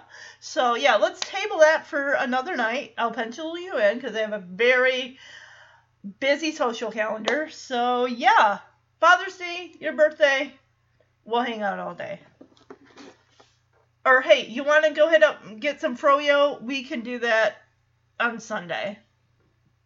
We'll have a daddy daughter day. he is just like, hey, you want to know what would be totally a blast? How about we go bowling? As he, for emphasis, shows like rolling an invisible bowling ball down a lane. Kimmy, I love like her. uh She's like, wow, Mr. T, that sounds nifty. Are Wally and the Beav coming too? And the look that Danny gives her is like basically, get out of my house. And Kimmy's like, oh, whoops, one step too far. he does. He just levels her with this stare like, you need to go. You need to not be here right now. Kimmy makes herself scared. She can't get out of that, that door fast enough. DJ just looked so crestfallen, like, Dad, you scared away my friend. Why did you do that? So now it just feels like he's kind of backing her into a corner, as in, we're doing this, we're going bowling whether you want to or not. Okay, Dad, let's go bowling. And she even says, like, Dad, I haven't been bowling since my seventh birthday. Yeah, fast forward seven years. I mean, is it probably really no different than riding a bike? I don't know. I the, the last time I went like bowling, bowling was back when Jeremy and I dated, or like early on in dating, like 2004, 2005. And Jeremy can't bowl anymore because he's got a bad shoulder. So the only bowling we would be able to do would be Wii Sports. Ugh. That's a, I, oh my gosh, I hated phys ed bowling in s- eighth grade. I thought was it seventh or eighth grade? We would like that would be the thing. We would like go bowling, and then of course everyone got to you know pick whose team they're gonna be on. And little old shy me, well, you have to be on a team. Here, let me put you on somebody's team awkward beyond belief because nobody wanted me on their team. I did. the, the couple of friends I had didn't take phys ed with me, so it's just like I'm the odd duck out, basically. Like, can't I just stand over there in a corner and like read a book, sit sit on the sidelines and read a book or something? My gym teacher, she was really cool though. She she looked out for me. Yeah, because I remember, like, I I don't know why she was running the concession stand of the bowling alley, but she had given me like a pop or something, um, a glass of pop, and she's like, "Don't say I never did anything for you" or something. But she was really cool. She was really cool. Yeah, of course, a seven-year-old is probably gonna be into bowling more than a fourteen-year-old would be. It's like, yeah, and you loved it. I'm like, yeah. I'd be like, yeah, when I was seven. That was probably, yeah, she said my seventh birthday party. Like, they probably had an outing at the bowl- bowling alley. And, you know, Pam was there, and little Stephanie was just a little toddler. So, and Michelle was, like, not there yet. So, she wasn't even, she didn't even exist. So, yeah, it's like DJ just kind of grits her teeth and is like, okay, Dad, let's go bowling. Oh my gosh, he even adds, okay, Dad, if it means that much to you, let's go bowling. Yeah, and he hugs her like, oh, that's my girl, because she's doing what he wants. The way that she's like, okay, if it means that much to you, because you're kind of backing me into a corner, let's go bowling. You scared my friend away, so it's like, okay, I'm gonna. So he's got his own bowl ball, so he doesn't have to use any of the ones at the lane. He's also got his bowling shoes, because who's wearing rented bowling shoes? Ugh. And yeah, because you have to have your own, well, bowling shoes. Like you can't just wear regular shoes because you could slip on the lane and then, you know, they get sued and then, you know, yeah. And then we learned too much about Danny's feet. Corn prote- protectors. Ew. Ah. Ugh. I'm to puke. I don't want to know about those.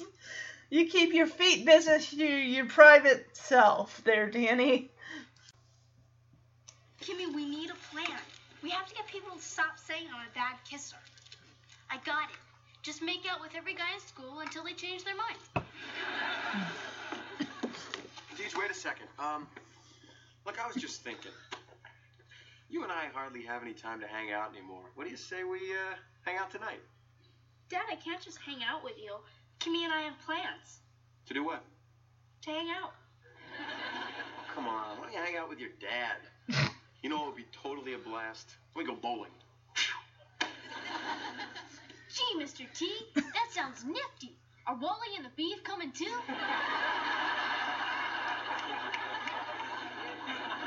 Oops. One step too far. Later, Deej. Dad, I haven't been bowling since my seventh birthday. Yeah, and you loved it. Okay, Dad, if it means that much to you, let's go bowling. That's my girl. Just let me get my ball, my shoes, my corn protectors, and we're out of here. oh god, Stephanie, this is hilarious. As she's like moving stuff from, from one side of the room to the other, she keeps looking over at that Barney the bear that's tacked above Michelle's bed. And it's like it's got these eyes that like follow you. And eventually Stephanie's just like, ugh, I can't take it anymore. That thing keeps looking at me. How did she call it that thing? and Michelle says, That's because he likes you. Well, I don't know about that. So Stephanie thinks of this right off the bat. It's like, wow, she just pulled this. So she's like, hey, Michelle, I have an idea. How would you like to be part of the Big Girls Club? Michelle says, I am a big girl. I should be part of that club. And Stephanie says, you're gonna love it. It's got a secret song and everything. And of course, Michelle right away, she's like, how does the song go? And Stephanie's like, uh... it's like really like, uh, what's the quickest song I can make up in my head? She's like, I'm a big girl, you're a big girl, yada yada yada yada yada. Michelle with the little two fingers, like, I like the little dance. so this is how Stephanie proceeds to hopefully get rid of that Barney the Bear thing. Like all we have to do to be in the club is to get rid of all of our baby stuff. And Michelle kind of realizes where this is headed. She's like, uh oh, you mean Barney, don't you? So Stephanie says, you know, there's nothing more babyish than a toy bear. And Michelle's like, okay, nice knowing you, Barney.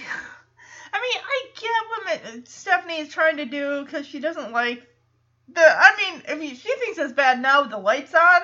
Just think about how it's going to be when the lights are turned off and that thing is just staring into your soul when it's with its big old eyes, is following you around the room. Oh my gosh. And Stephanie says, Okay, look, I know this is painful, so I'll get rid of Barney for you. And Michelle says, I'll get rid of Mr. Bear for you. And Michelle goes over and takes Mr. Bear. And Stephanie's like, Whoa, whoa, whoa, whoa. Freeze. Drop the bear. Oh my god, when I play this clip, listen to this. When Michelle says, and I'll get rid of Mr. Bear for you.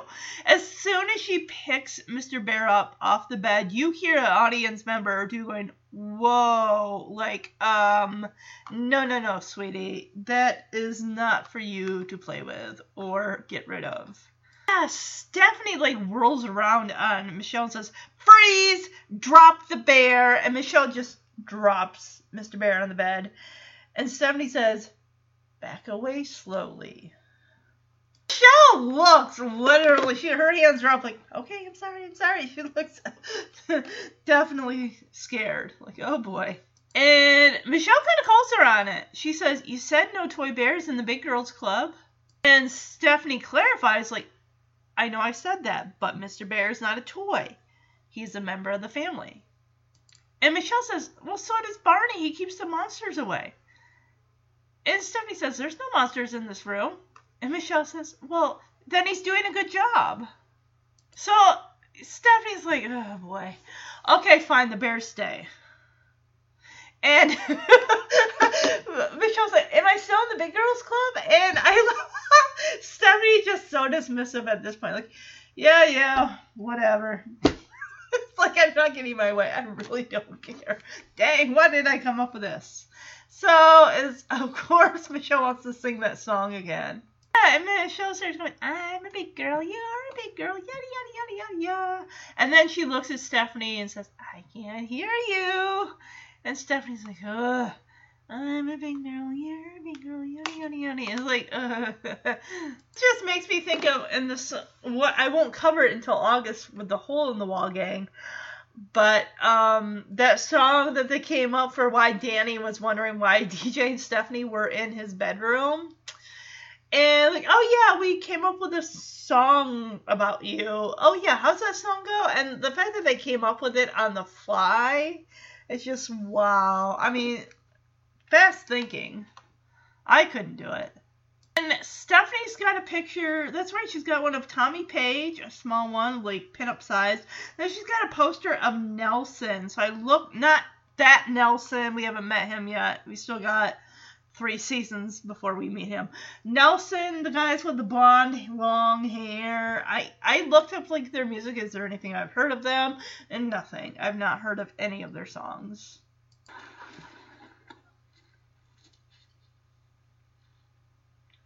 I love how she's like, oh, this thing. I can't take it. That thing keeps looking at me. That's because he likes you. Michelle, here's a fun idea. How would you like to be in the big girls club? I'm a big girl. I should be in that club. You're gonna love it. It's got a secret song and everything. Ooh, how did it go? Um, I'm a big girl. You're a big girl. Yada yada yada yada yada. I like the little dance. Now, all we have to do to get in the big girls club is get rid of all our baby stuff. Uh oh, you mean Barney, don't you? There's nothing more babyish than a toy bear. Well, okay. Nice knowing you, Barney. I know this is painful, so I'll get rid of Barney for you. And I'll get rid of Mr. Bear for you. Freeze! Drop the bear. Now, step away slowly.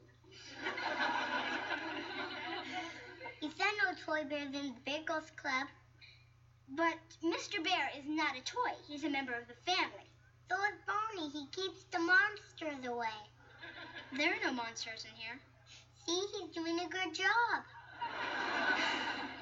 Okay, the bears stay. Oh, he's still in the Big Girls Club? Yeah, yeah, whatever. Yay! I'm a girl, you're a girl, yada yada yada yada yada.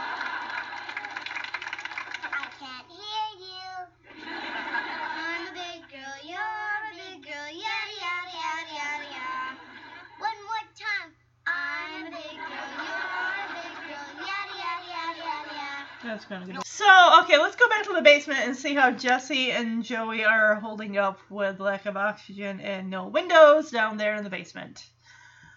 Well, they seem to be doing okay. Uh, Joey's like, "Hey, if we both get a running start and bam, right into that door, we're gonna knock it down like that." And Jesse is just like, "Yeah, right. That isn't gonna work. You know what? We don't have any other options. Let's give it a whirl." Yeah, and when Jesse says that'll never work, and Joey tells him like it will if we hit it at the exact same time. Yeah, he's like that door will pop right. uh, Have you been locked in? Um. uh,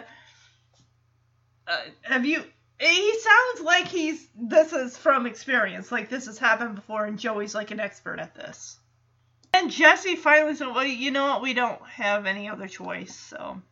So Jesse says, okay, we gotta both do it together and it's gotta be precise, alright? I'm gonna count. So Jesse counts one, two, and he, mind you, he's gotta go up steps.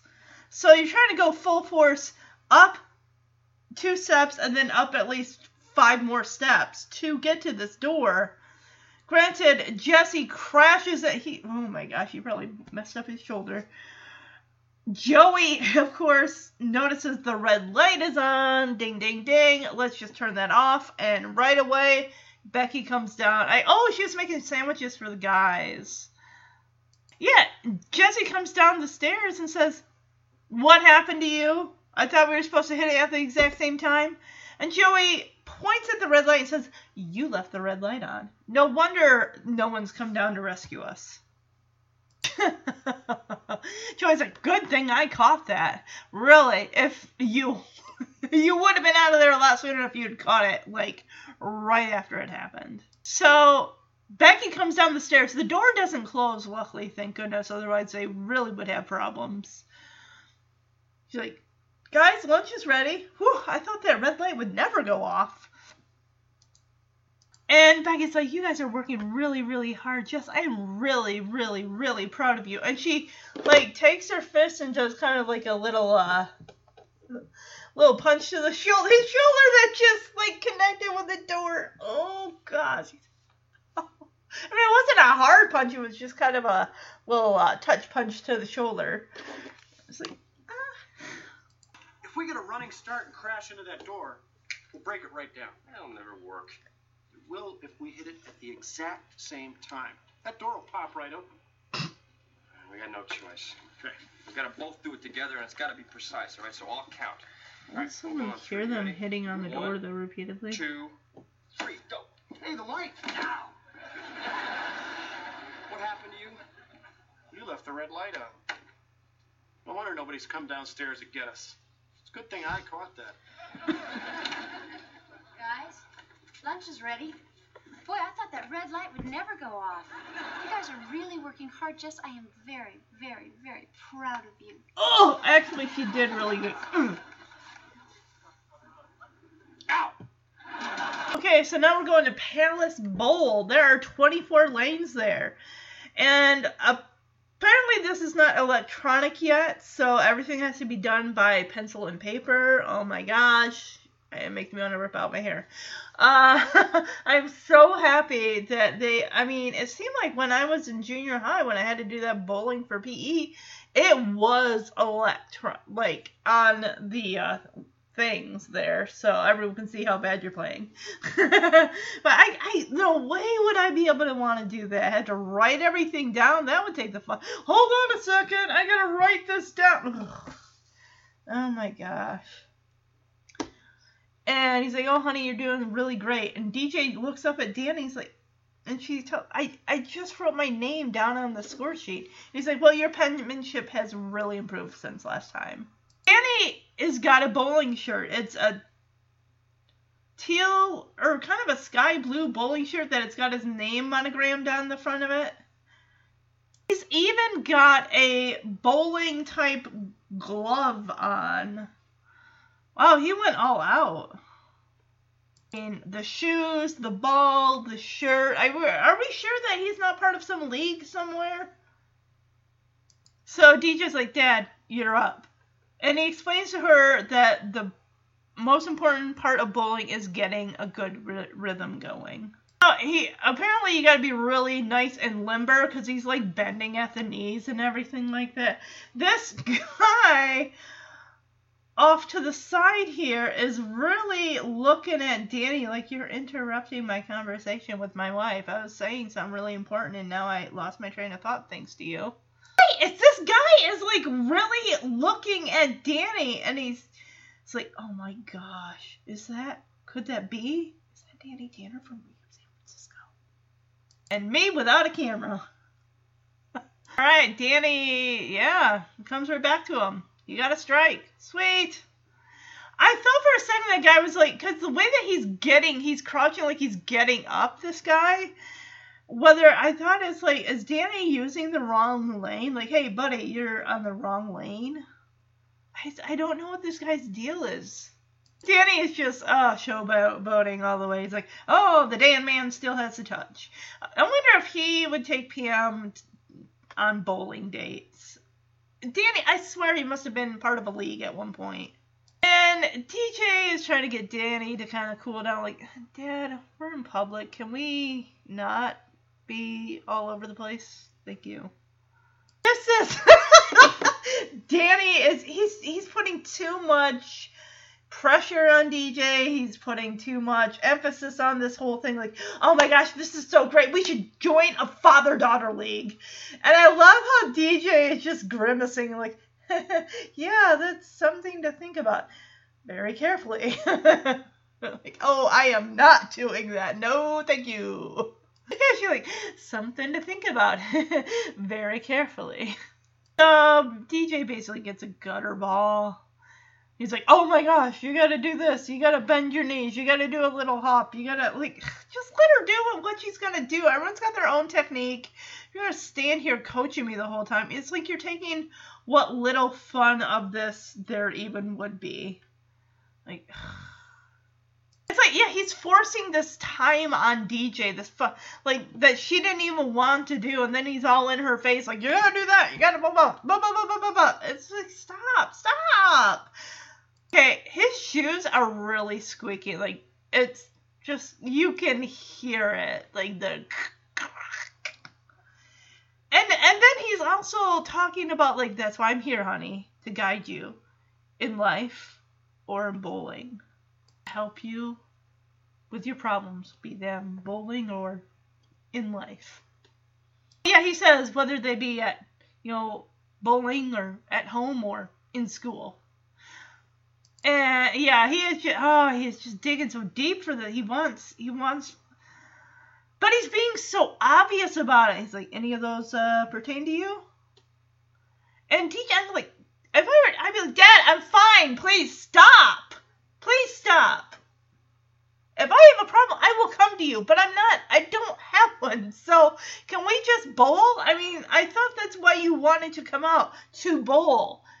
I mean, if this was just a reason to get me out here to talk about, oh my god, I would have been like, you know what, I want to go. I don't want to do this anymore. But then again, DJ's not like that.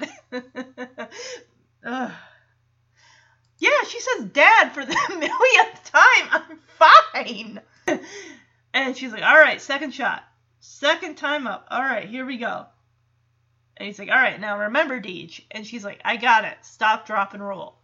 And he's like, Oh no, that's what you do in case of a fire. I mean, but it might work here. Let's see. Oh well, she got one. That's not horrible, I guess. It's better than a gu- gutter. Well, it did. It hit the one, and then it turned into a gutter ball. Oh!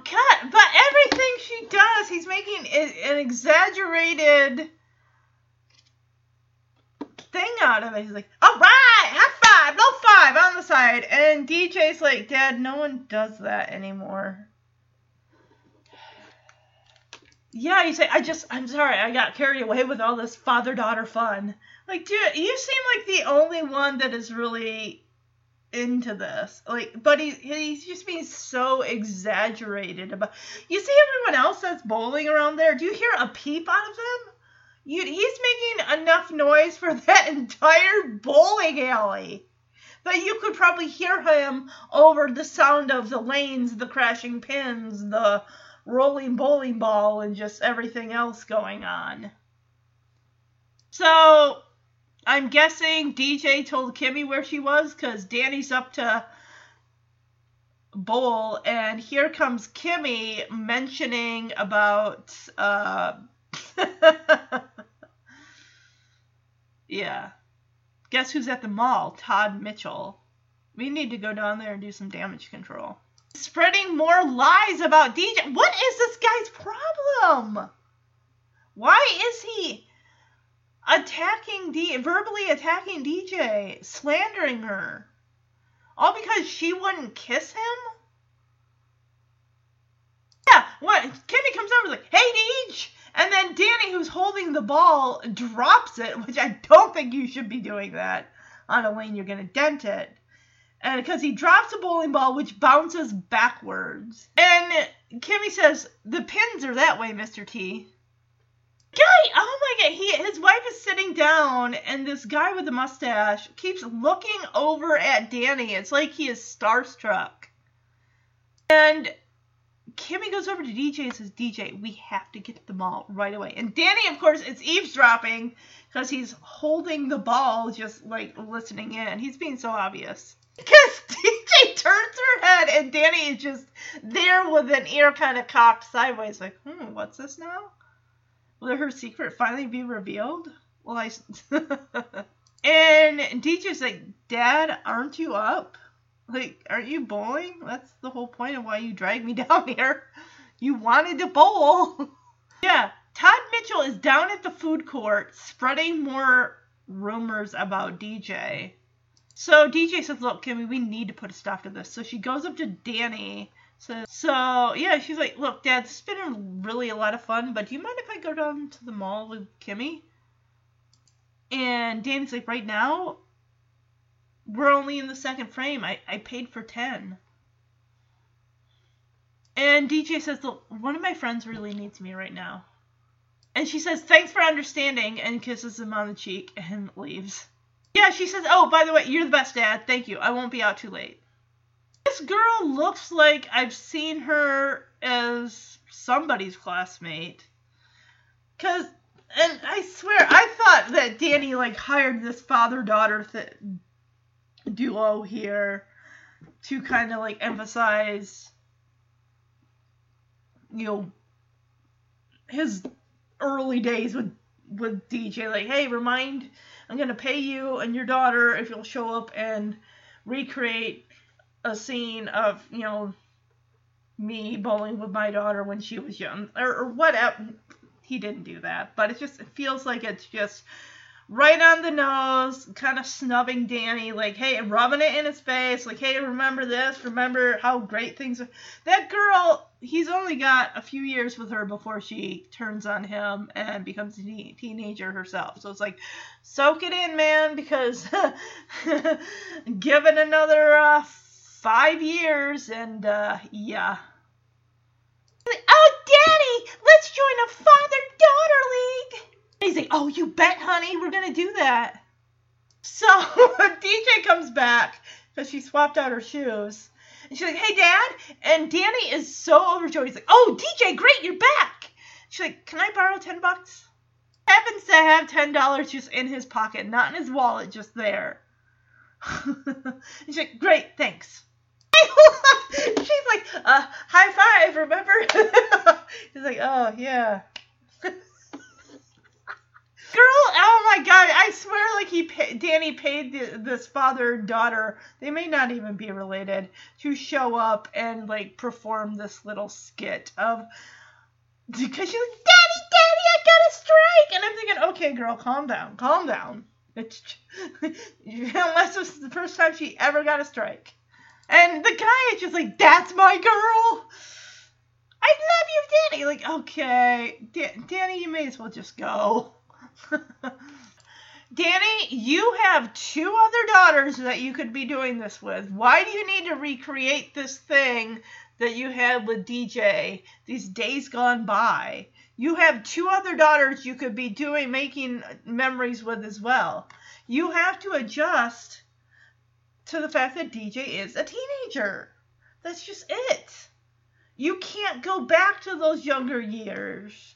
She can't be a seven year old anymore. She's 14.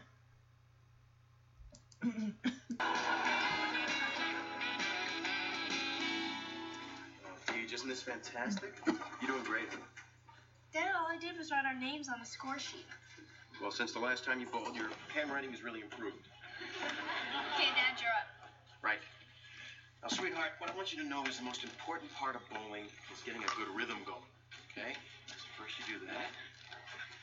Then push off, arm back, hop, and swoop. Baby, go, baby, go, baby. Steer right. All right. The Dan man still has the touch. Dad, we're in public. Yeah, let's not, please. You know what? This is just great. Why don't we join a father-daughter league, huh? Something to think about. Very carefully. All right, remember, push off, arm back, hop, and swoop. Go, baby, go, baby, go, baby, go. No, baby, no, baby. Oh, Got her ball. We'll get him on the next ball, honey. Don't worry about it. That's why I'm here, to help you with your problems. Whether they be in bowling, at home, or uh, at school. Any of those pertain to you?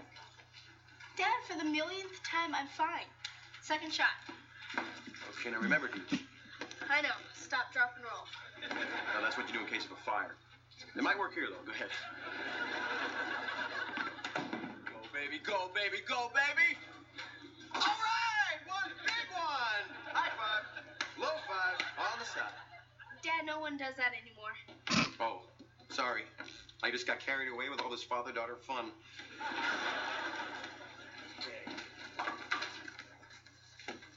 Hey, Gonna break Enter that way, Mr. T.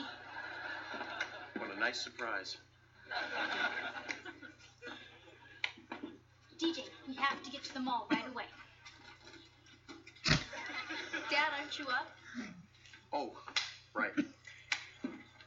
Guess who's down at the food court spreading more rumors about you? Todd Mitchell. We have to put a stop to this. Hey, Dad. You know, this has really been a lot of fun, but do you mind if I go down to the mall with Kimmy? Right now, these were only in the second frame. I paid for ten. Well, one of my friends really needs me. Thanks for understanding. You're the best dad. I won't be out too late. This is so much fun. Let's join that father-daughter league. You bet, sweetheart. Let's rub it in his face. Hey, Dad. All right, DJ, you're back. Can I borrow ten bucks? Sure. There you go. Thanks. High five. Daddy, Daddy, I got a strike. That's my girl. I love you, Daddy.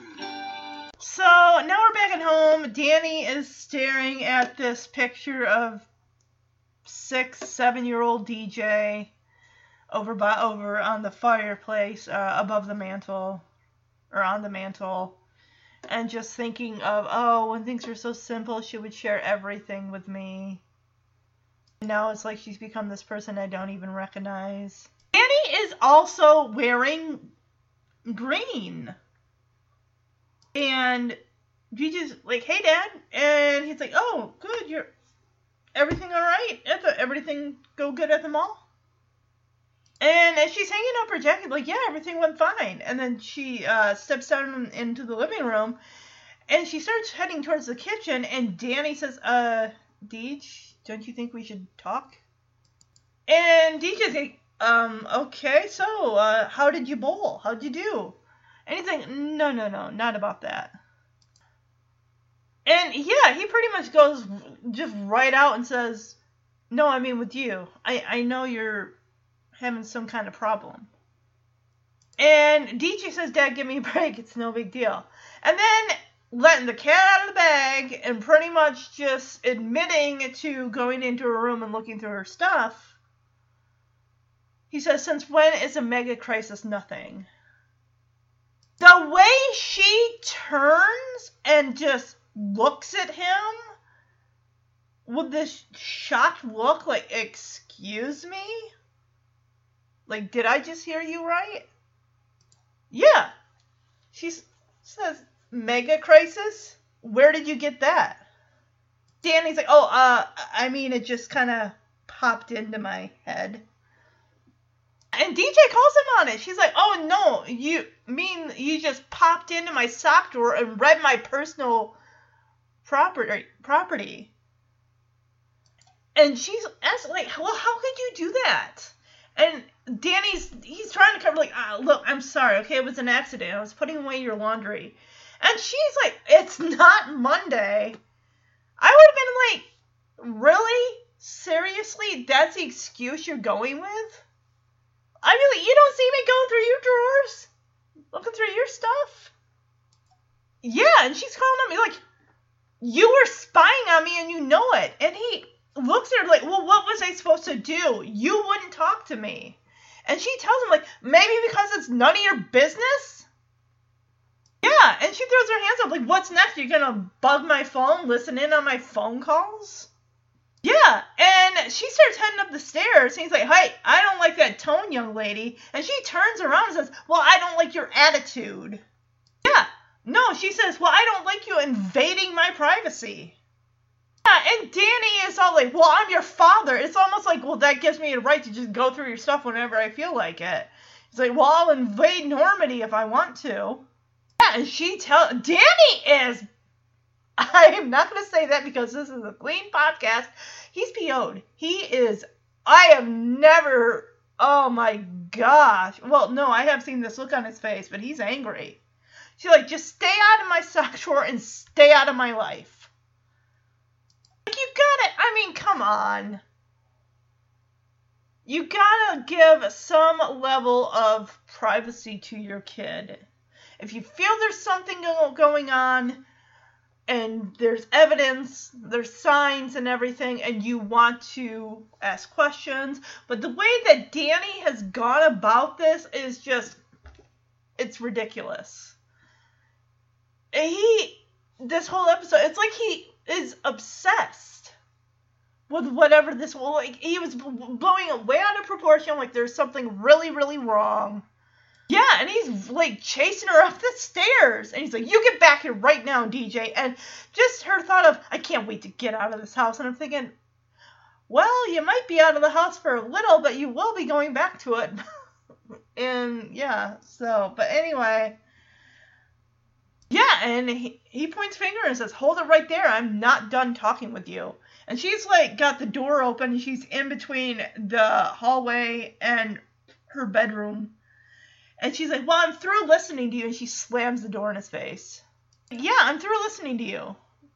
He goes right, he just opens the door and goes right into her room. And when he opens the door, she's like sitting on the edge of her bed and she's got a hand up to her forehead, almost like she's just like, oh my gosh. I mean, has it ever been to this point where they are full on yelling at one another? Because he just walks right into her room. She's like, see, you don't even knock anymore. Yeah, she says, see, you don't even knock. You have no regard for my personal space. And Danny's like, don't tell me about personal space. You're yelling in my and slamming doors in my face. And then we get to the root of it. What happened to my sweet little girl? He, he's like, don't you dare tell me about respect. You're yelling at me and slamming doors. DJ has had enough. She's like, don't you get it? I'm not your little girl anymore. Like, whatever this is, you need to stop. You need to face the fact that I'm getting older. I mean, granted, you probably tell him, but Danny just will not listen to reason. He needs to come down to earth. Honestly, if Jesse and Joey were around to even kind of like, Danny, Danny, you need to take it down a notch. If they'd have been available, so Danny could kind of like, hey, this is the situation. How do I handle this? Then maybe they could have reasoned, like, Danny, you are really this is not the way to go about this. If there's a problem, DJ will come to you. But the fact that they weren't available and Danny just kept wanting going on this tirade, just like really constantly like forcing this father daughter time and hopes and the fact that he he was constantly fishing for like constantly hey anything going on in your life? Any problems? You know i'm here. I'm here. If you want to talk i'm here. Do you have anything going on? Do you want to talk to me? It's just he's making himself more available. It's like she knows this. But he's it's like he's forcing it upon her almost like by badgering her to the point where she's gonna just like fine.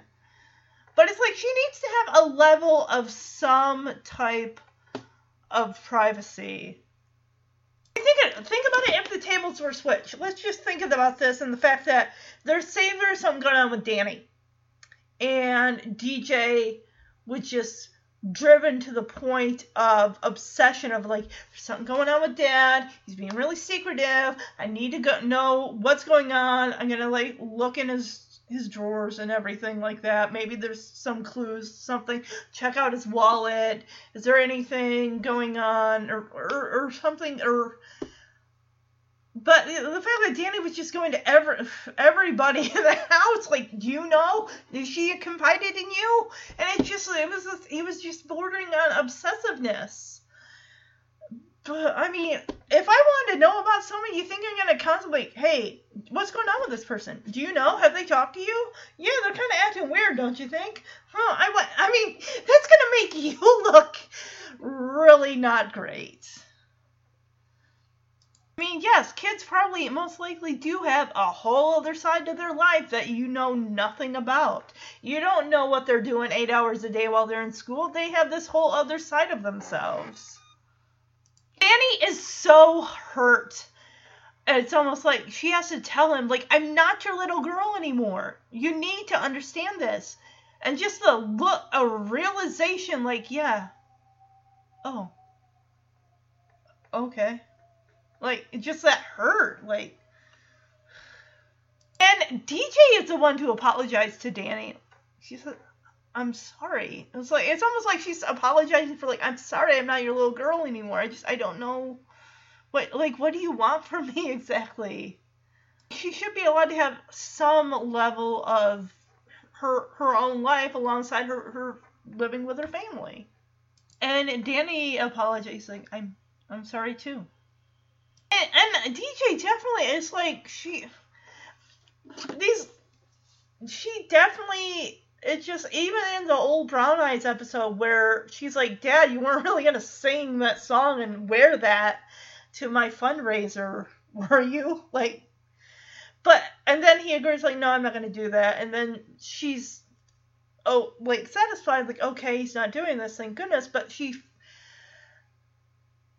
feels bad like she's hurt his feelings. Like i i know i i wanted this and but i just feel like maybe like sometimes when you feel like you feel bad that even though you need to be honest with a person about something or how they're acting but then part of you feels a little bad like oh maybe if i had approached it a different way or said different words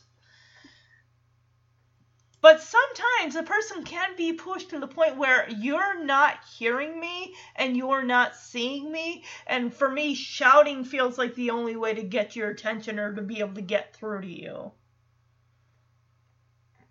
Just he refused to really listen to her saying, I'm fine, it's not a big it, it honestly is not a huge it's not something that she can't take care of on her own.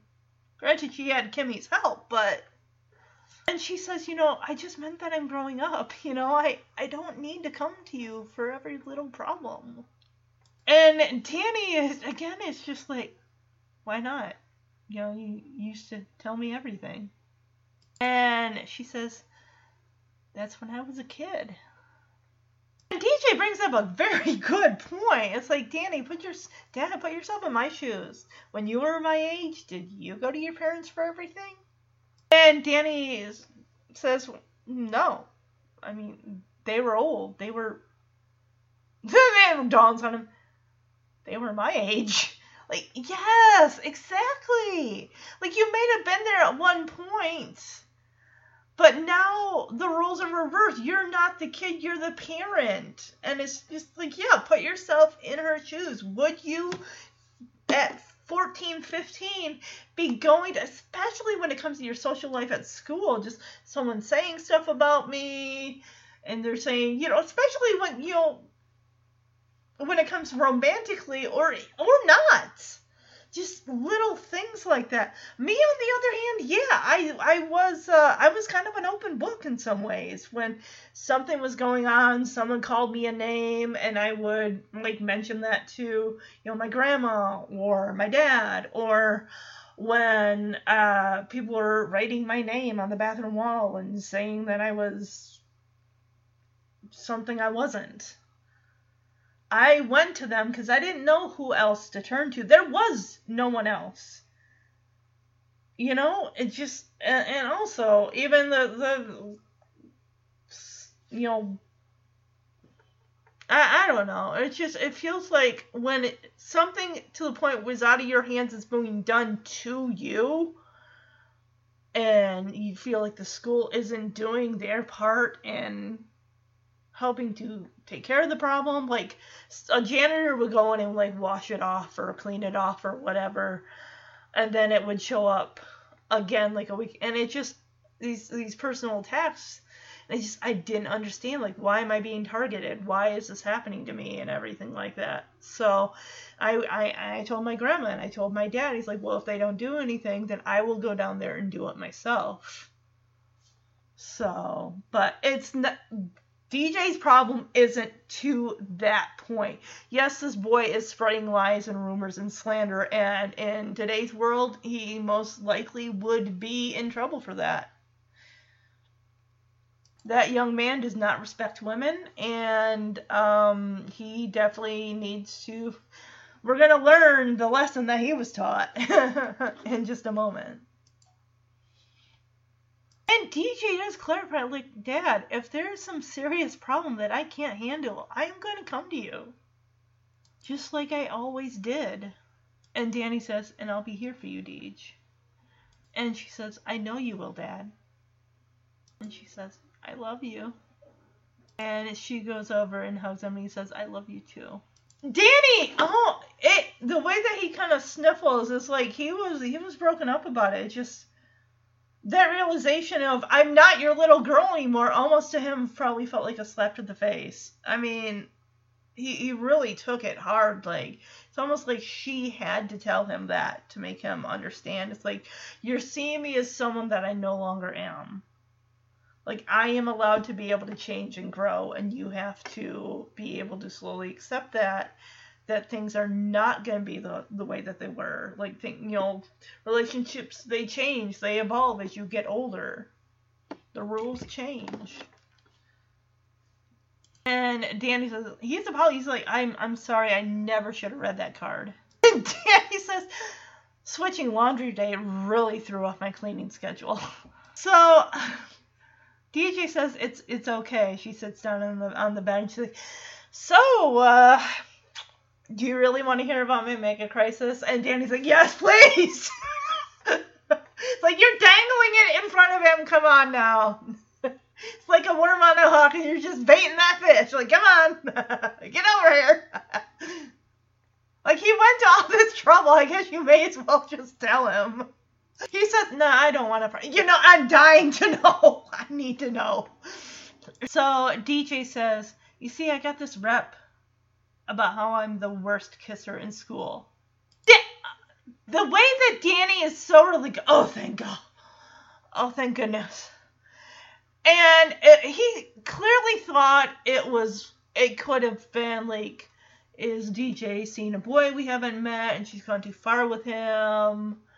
Um is she taking something to help her stay awake at night to be able to you know get, get no, it, it just seems like that and uh, my I, I don't know what else he could have thought it could have been other than you know possible teen pregnancy or you know something like but then again it's just it's and the thing i was thinking about is the fact that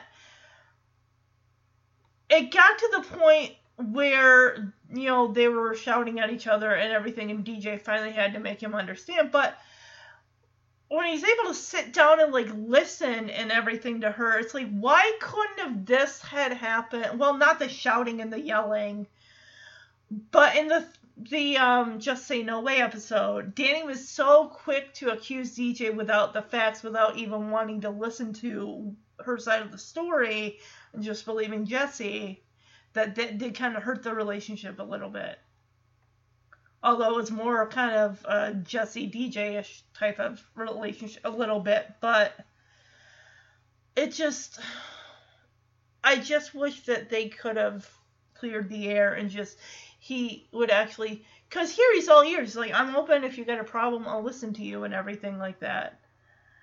But in the other one it's just like no go to your room. I don't want to hear what you have to say.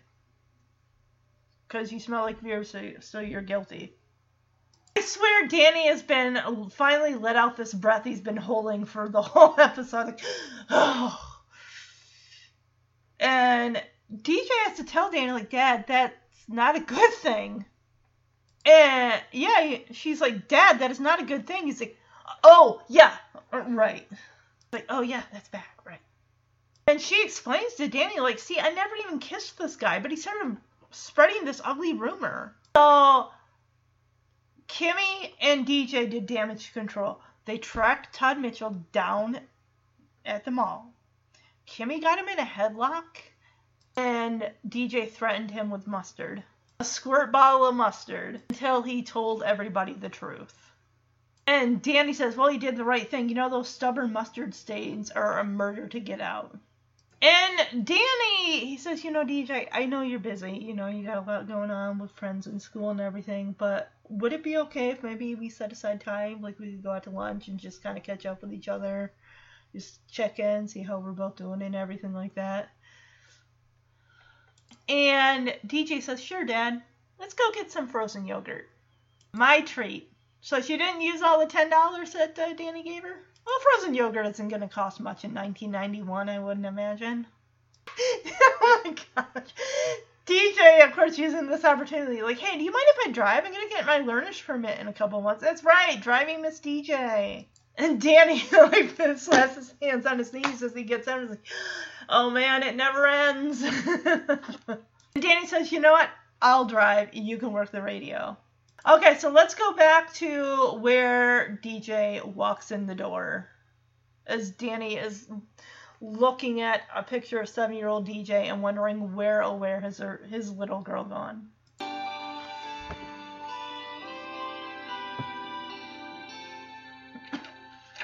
Dad. Hi, Deej. Was uh, everything all right at the mall? Yeah, fine. Uh, Deej, don't you think we should talk? Okay. So how'd you bowl? No, not about that. I mean, what's going on with you? I know you're having some kind of problem. Dad, give me a break. It's no big deal. Since when's a mega crisis nothing? Mega crisis? Where did you get that? Oh, I, I don't know. It just it just kind of popped into my head just now. You mean you just popped into my sock drawer and went through my personal property? How could you do that? Deej, it was an accident. I was putting away your laundry. It's not Monday. You were spying on me and you know it. What was I supposed to do? You wouldn't even talk to me. Maybe it was none of your business. What's next? Are you gonna bug my phone? Hey, I don't like that tone, young lady. Well, I don't like you invading my privacy. I'm your father. I'll invade Normandy if I want to. Look, just stay out of my sock drawer and stay out of my life. You get back here right now, DJ. I can't wait to get out of this house. Hold it right there. I'm not through talking to you yet. I'm through listening. See? You don't even knock. You have no respect for my personal space. Don't you dare tell me about respect. You're yelling at me and slamming doors. What happened to my sweet little girl? Don't you get it? I am not your little girl anymore. Oh. Okay. I'm sorry. I'm sorry too. Dad, I don't mean to hurt your feelings. I just meant that I'm growing up. I don't need to come to you with every little problem. Why not? You used to tell me everything. That's when I was a kid. When you were my age, did you go tell your parents everything? No. They were old. They were my age. Look, Dad, if there's some serious problem that I can't handle, I'm gonna come to you. Just like I always did. And I'll be here for you, Deej. I know you will, Dad. I love you. I love you too.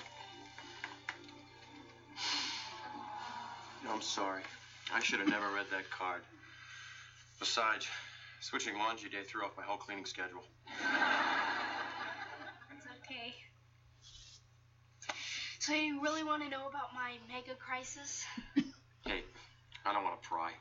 I'm dying to know. Well, see, I got this rep as the worst kisser in the school.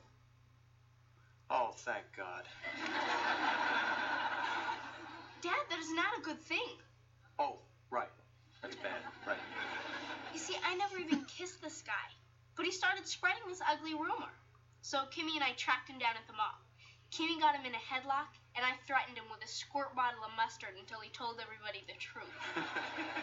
well, he did the right thing. You know those stubborn mustard stains are murder to get out. Deej, I know you're kind of busy right now, but wouldn't it be nice if we could both set aside some time just to hang out with each other once in a while? Sure, Dad. Let's go get some frozen yogurt. My treat. Do you mind if I drive? I'm gonna get my learner's permit in a couple months. You'll always wait on that. Man, it never ends. I'll tell you what, I'll drive. You can work the radio, okay? All right, so that is the episode. I hope you enjoyed it.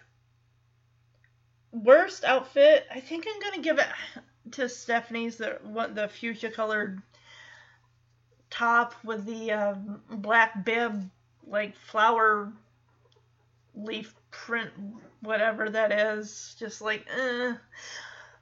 Best outfit, um, I think I want to give it to um gosh, I feel like it's an, almost a tie between Danny's bowling shirt and uh you know what? I'm gonna give it to uh DJ's like green long sleeve shirt and then the matching like light green, dark green plaid shorts. And then runner up will be Danny's bowling shirt. Um, as far as Tanner teachable moment for this episode is just um look, we got to give room for trust.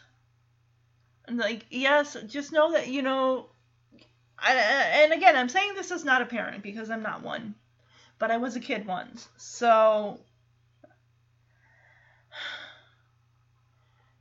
you gotta just adjust to kids are gonna change. They're not gonna be always clinging to you all the time always like telling you about their day and everything. At some point there are things they probably would rather not discuss with their parents that are you know private. And it's just something that if there's something honestly seriously going wrong and there are signs like i'm very concerned they're not themselves their behavior is changing in a way that is i mean and and another thing with kids it's like one thing is like yes privacy is important but it's another thing to how you confront the situation. Yes we should treat each other with respect and that's not just kids towards parents but also parents towards your children as well no one ever got anywhere with screaming and yelling and slamming doors. We've all been there. We've all been kids. We've all gotten angry. We've all slammed a door, I'm sure, at least once in our times, or yelled to try to get our point across because the person isn't hearing us. But um, just know that there's a right way to do things and to be able to make your voice heard that doesn't have to result in slamming doors and screaming. And the thing that I was thinking about as this was playing out and the whole yelling on the stairs and then and the thing is DJ's room is just down the hall from Stephanie Michelle. And I was even thinking, what if Michelle still was in that room and DJ hadn't moved yet or and, well, and not to mention, I mean, how much privacy would even DJ even have in that room? But I'm just thinking, what if this whole situation took place while DJ was still living in a room with Stephanie, and Danny came charging into the room and just like, don't tell me about respect and all this, and just you know yelling like they were. That would scare any child, I'm sure. Like Stephanie would probably be a little frightened. Michelle would definitely be like scared. But I'm just like, I think it's the fact that, yeah, she's in her own room. She does have a bit more privacy than she would if she were sharing a room with Stephanie. But, um, yeah. Just, and the thing is, I just feel like, in a way, that Danny, the reason that Danny and DJ tend to butt heads on occasion is because they are, they are similar in the type of person that they are. So they're going to come to blows on things. Whereas I don't think, I'm trying to think, have we ever seen Stephanie blow up at Danny other than like much later down the road? Well, that's not even really a a blow up, honestly. Not in the way that DJ and Danny can really go head to head. But um, yeah, so that was the episode, and next week I will be covering a Danny and Stephanie episode, season six, episode ten. I'm not DJ. So yeah, look forward to that. I hope, like I said, I hope you guys enjoyed the episode, and I will be back next week. And if you haven't yet and you want to, go to iTunes and leave a review for the podcast. All right, everybody. Bye bye.